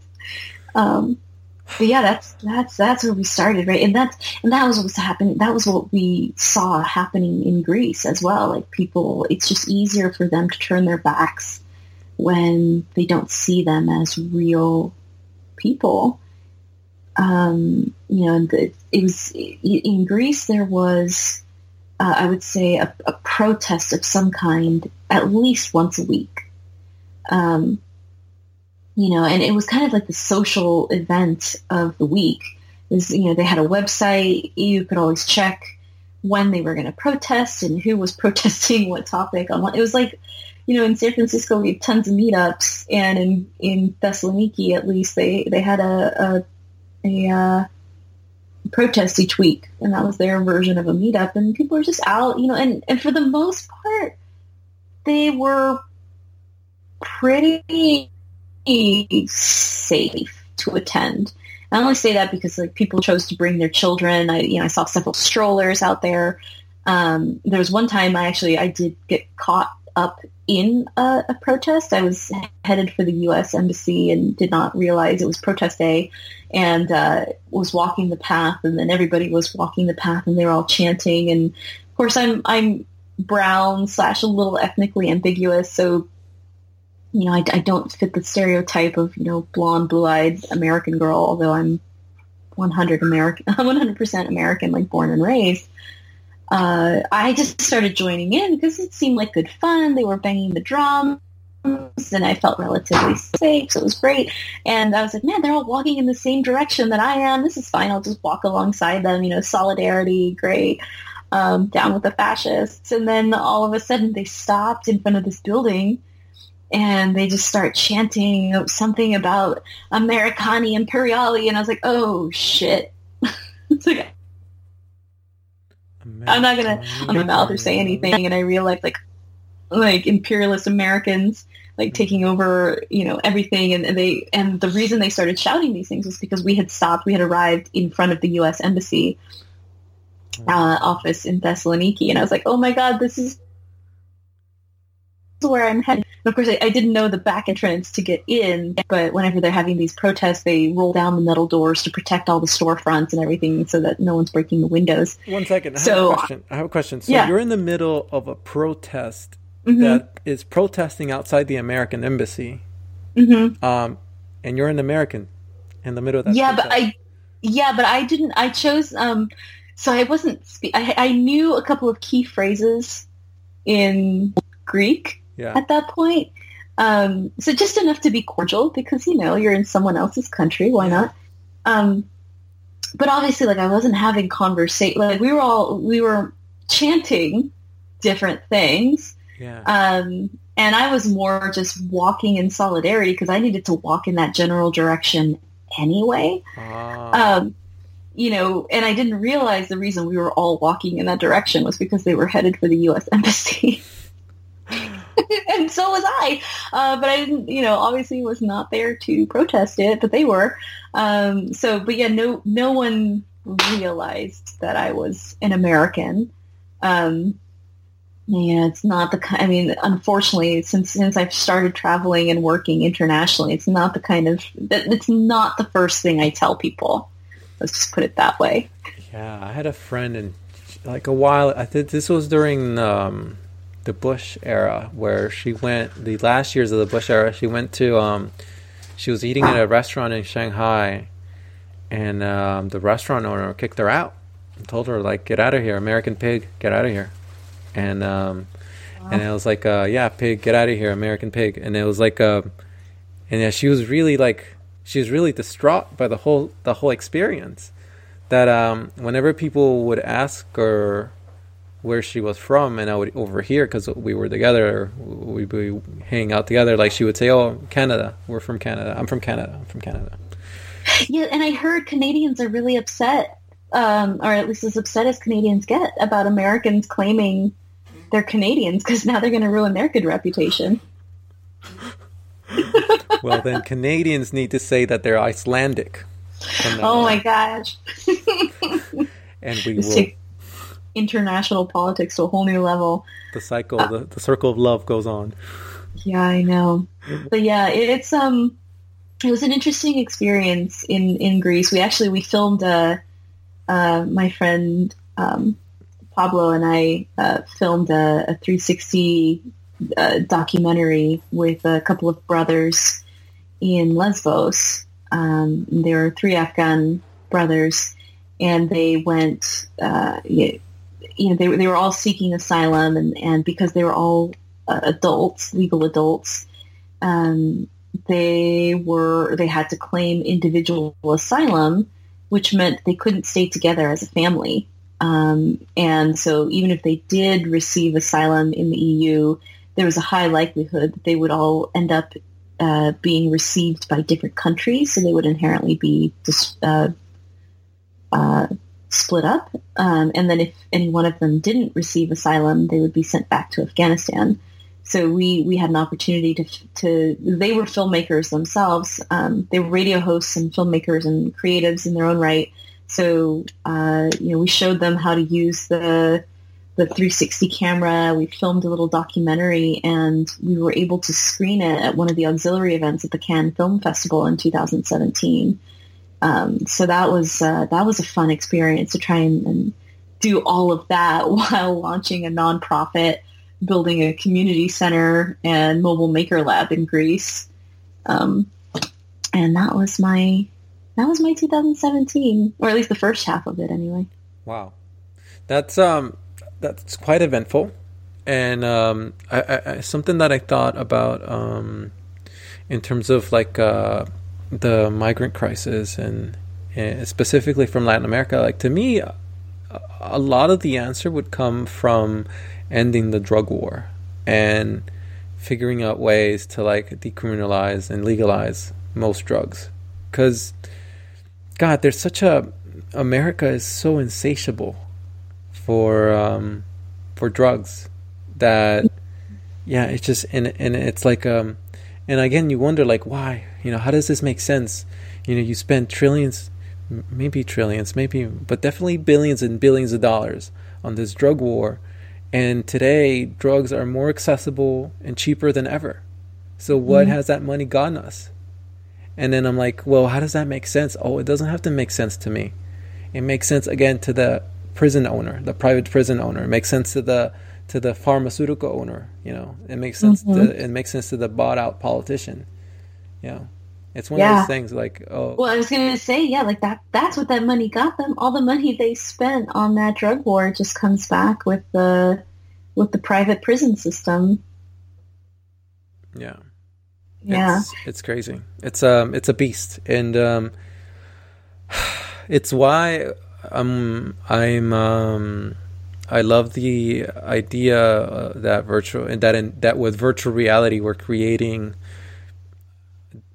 hopefully one day, like an alternative way of thinking, alternative reality. Like look look at a world where like people can actually get along better. and I don't know if it's too idealistic. I just hope I just think that like um like I said with VR chat like the more friends you have from all over the world, the less of an asshole you are, I think. Um especially like I think um you think about all the people who are like who live in a small town or in a, in a place where like they don't get that much human interaction with VR, like they'll have hundreds and hundreds of friends now, and and that will have like a a mind expanding effect. That's my that's the thing. That's the thing that gives me hope for the future. That like at the very least, at the very least, VR is gonna help us expand our minds. Oh, definitely. I, I don't see how how it couldn't. Um, and I think one of the great things about it, and we were joking about this earlier, how grass is always greener on the other side. And if you don't want to be lumped in with, you know, being a quote American abroad and, and all the stigma that comes with it, you know, some people are claiming, oh, I'm a Canadian. And if you're Canadian, then you claim I'm Icelandic. But, um, you know, the wonderful thing about VR is having these digital communities that are not tied into government boundaries, government political boundaries um, where you can be, you, know, you can show up as your authentic self, even if your authentic self is a is you know a green fairy. um, or floating robot or wh- however it is you choose to show up in that virtual world. Um, and I think that's something so wonderful because, you know, in the quote, real world, um, you know, you, you have a default self of attributes that you're born with.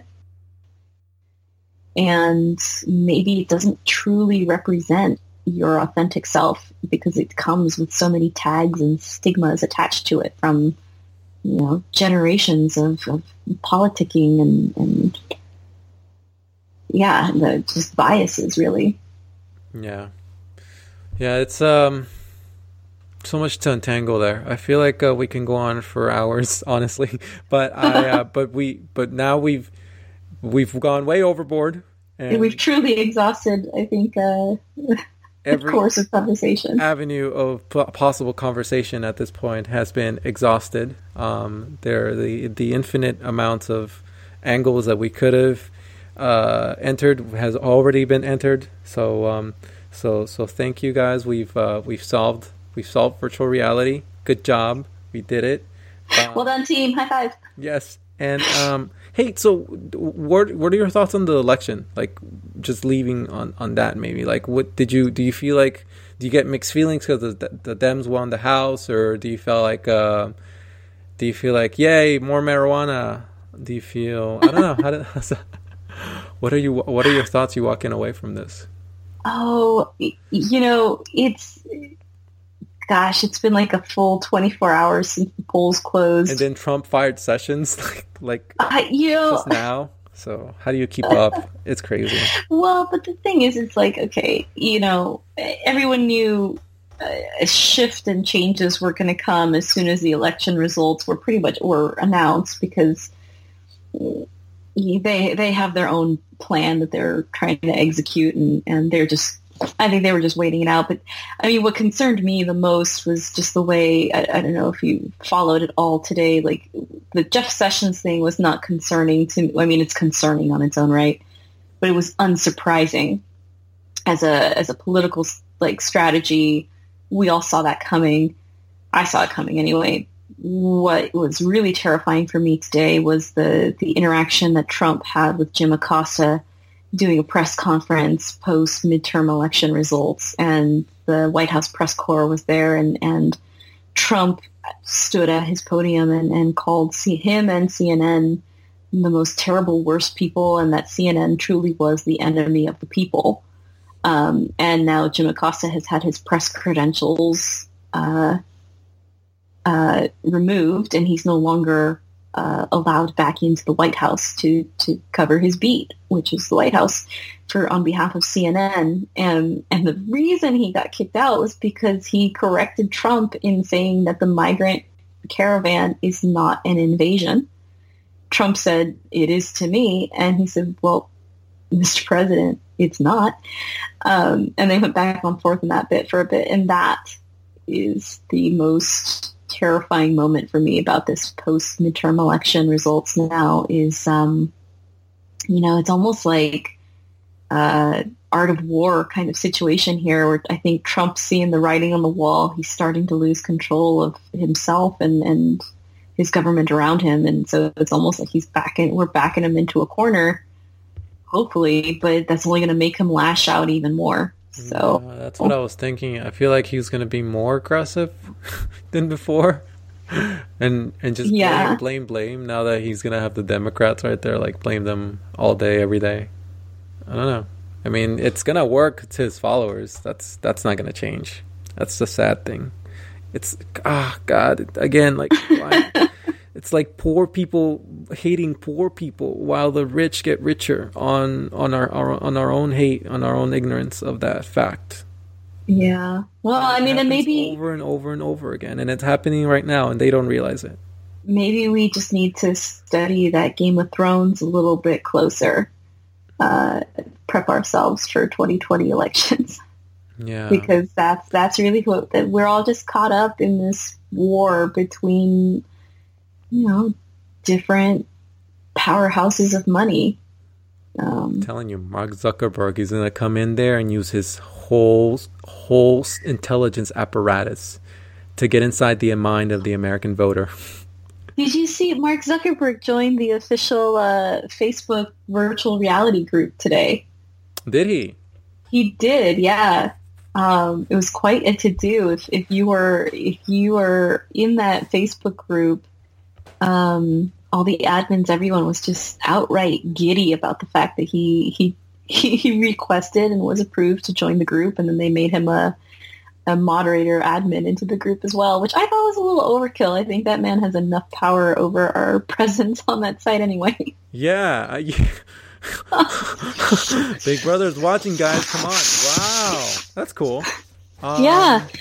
So hopefully he's trying to take a more active role in uh, in the Facebook uh, Oculus communities. What advice would you give to Mark? Like, like if you tell him Mark, if you had like a like uh, eared like conversation with him right in front of you, like, like how do you like? What do you tell him? Like, because I feel like he's not coming as he's not coming across as a human being. Mm. And uh, or maybe that's the way the media is portraying. Maybe maybe now I'm like maybe I'm biased because of what I'm seeing. I don't know. Well, I mean, I have a couple of thoughts on that, and I think it's just that you know when you, it's almost like the equivalent of um, like watching child actors grow up because they grow up in the public eye. Um, they're a little different. Their their their sense of reality is a bit distorted, and essentially Zuckerberg has had to grow up in the public eye, um, and he's just had the benefit of business mentors, coaches, PR people, and everyone else helping him refine his message. That I think for him, it's just a matter of eh, holding on to the company line, holding on to the mission statement. He has a couple of key phrases that he goes to, and, and he's trained to keep his face as neutral as possible. Um, which, quite honestly, like as an entrepreneur, like I'm a very expressive person in my in my face and my body language, everything, uh, and that is not good for business. and it's like it's like being a poker player with a really obvious tell. Um, sometimes you need to train that out of you uh, in order to to kind of hold your cards a little bit closer. But as far as like advice that I would give Zuckerberg, you know, I I was at OC5 this year, and he started out great uh, with admitting that you know they they had set a goal to have VR reach one billion people uh, in VR, and they they got about one million people. Um, so they didn't quite make their mark and they admitted to that. Uh, and then he started going on about how the future of VR is not just about getting any, you know, 1 million or 1 billion people into VR, that we really need to develop an ecosystem to help support uh, all of the content creators, the different kinds of content, the different pieces of equipment, everything uh, really build out like a true ecosystem. Needs a little bit of everybody to come in and engage, not just VR purists, which I thought was fabulous um, that he started out that way in his keynote. But then for the rest of the time, it's all gaming. It's all gaming. Everything he's focused on is gaming. So the advice that I would give to Mark is um, maybe listen to your own rhetoric uh, do some research on what a true like ecosystem is built out of because uh, as an ecosystem builder myself, like, you know, there's so many different stakeholders that you have to make it frictionless to enter into your ecosystem. And so far, his his actions and his words do not match up and i just don't know how we can actually build a true ecosystem without that support from from him and from facebook truly. Not just talking about it but doing it. Yeah. I wonder if they were looking at their analytics before you know making this decision they were like all right well it looks like the pool of people who are in our audience is huge on the gaming thing. So we're gonna have to squeeze that cow milk that cow for as long as we can while the people who are trying to create meaningful cathartic vr experiences they're there they're hungry but there's like 12 of them so well but I think you have to back though that um, what was it? The okay, so we we we mentioned earlier that Oculus was purchased in 2014, and what what was happening in 2014 on Facebook? Do you remember? Candy Crush. Oh, really? Farmville. Okay. okay. Yeah. Mobile gaming. Mobile gaming was it. And here comes, you know, after like the Nintendo, uh, what was it? Um, Wii? No, no, no. The the original uh, VR headset from Nintendo uh, in 1995. Um, oh my god! Oh my god! Oh, good my... piece of trivia, y'all. Yes, this is, and I can't believe I'm struggling with this. Hold on, hold on. It's at the tip of my tongue. It's the not the Game Boy. Virtual, Virtual Boy. Boy. Bam. There you go. I would have been yeah. so ashamed of myself. I would have quit this podcast if I had not known that. I would have quit right now. But right. thankfully, we yeah, Virtual Boy. So yeah, saved ourselves. So right. So okay. So so you had like so Virtual Boy was the very, very first real. I mean, it was 32 bit right? But first real like VR with the use case of gaming. And I think for the longest time, like VR has just had that stamp of, of, um, uh, oh God, what do you call it? Um, it's just been categorized as a gaming device for the longest time. And so when, when the Oculus DK1 came out and they were becoming a more mature piece of hardware, they sold for $2 billion because mobile gaming was so hot on Facebook that of course it was like the natural evolution to invest in the future of gaming, which is VR. And I think that they've just walked that path because that was the initial um, use case and justification of spending two billion dollars on uh you know on on a new product line inside of Facebook was and it was it was a gaming vertical. So I think that they've just been stuck in gaming for the longest time because that's what it was imbibed with when it came into Facebook. Yeah. Yeah, yeah, yeah. It's um yeah, it's interesting. Um yeah, it's there's cuz there's like uh for for me, I'm at I'm at a point where I um, I'm the kind of consumer that is demanding more, better, more like a better expressiveness inside of VR, so that I can express myself better. And what I mean is like full body tracking. Like like if there if there was like a full body standard tracking, like oh my god, I will start I would start salsa classes in VR chat, and like and like and we can mm-hmm. like all do salsa in VR chat uh, because uh, we have you know full body tracking. Like like it was and and I just want to like and and what I want is I just I want companies to push that further. Like okay you got full body tracking. All right give me more. Like how do I bring my myself closer and closer deeper and deeper inside the metaverse you know?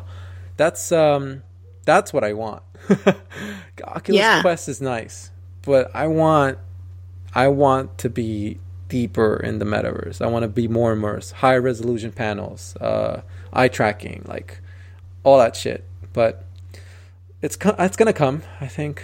So it's gonna, but it's gonna take time. It seems like so. But uh, but yeah, yeah. I'm, I'm a very particular, particular kind of consumer. So so we'll see how that plays out. Yeah, I think all of us early adopters uh, tend to be really, really strange, particular consumers of VR. Indeed. All right, Erika, this has been awesome. Um, I'm going to end the bonus section of the NRVR podcast. Um, yeah, do you have any th- any final thoughts? I guess I should leave it at that. Like, do you have anything else to say before I close off the bonus section and we say goodbye for good for a while? Uh, you know, this holiday season, as we're approaching, like, bring a friend to VR. uh, yeah. Take them to an event. Go get you know i think everyone should be evangelizing and, and not just to each other to uh to to people who don't who don't know anything about it. You know i think um i think that's the best thing we can do. Share share the love of vr this holiday season. Yeah. I'm i could get behind that. All right eric have a great night. You too. Bye bye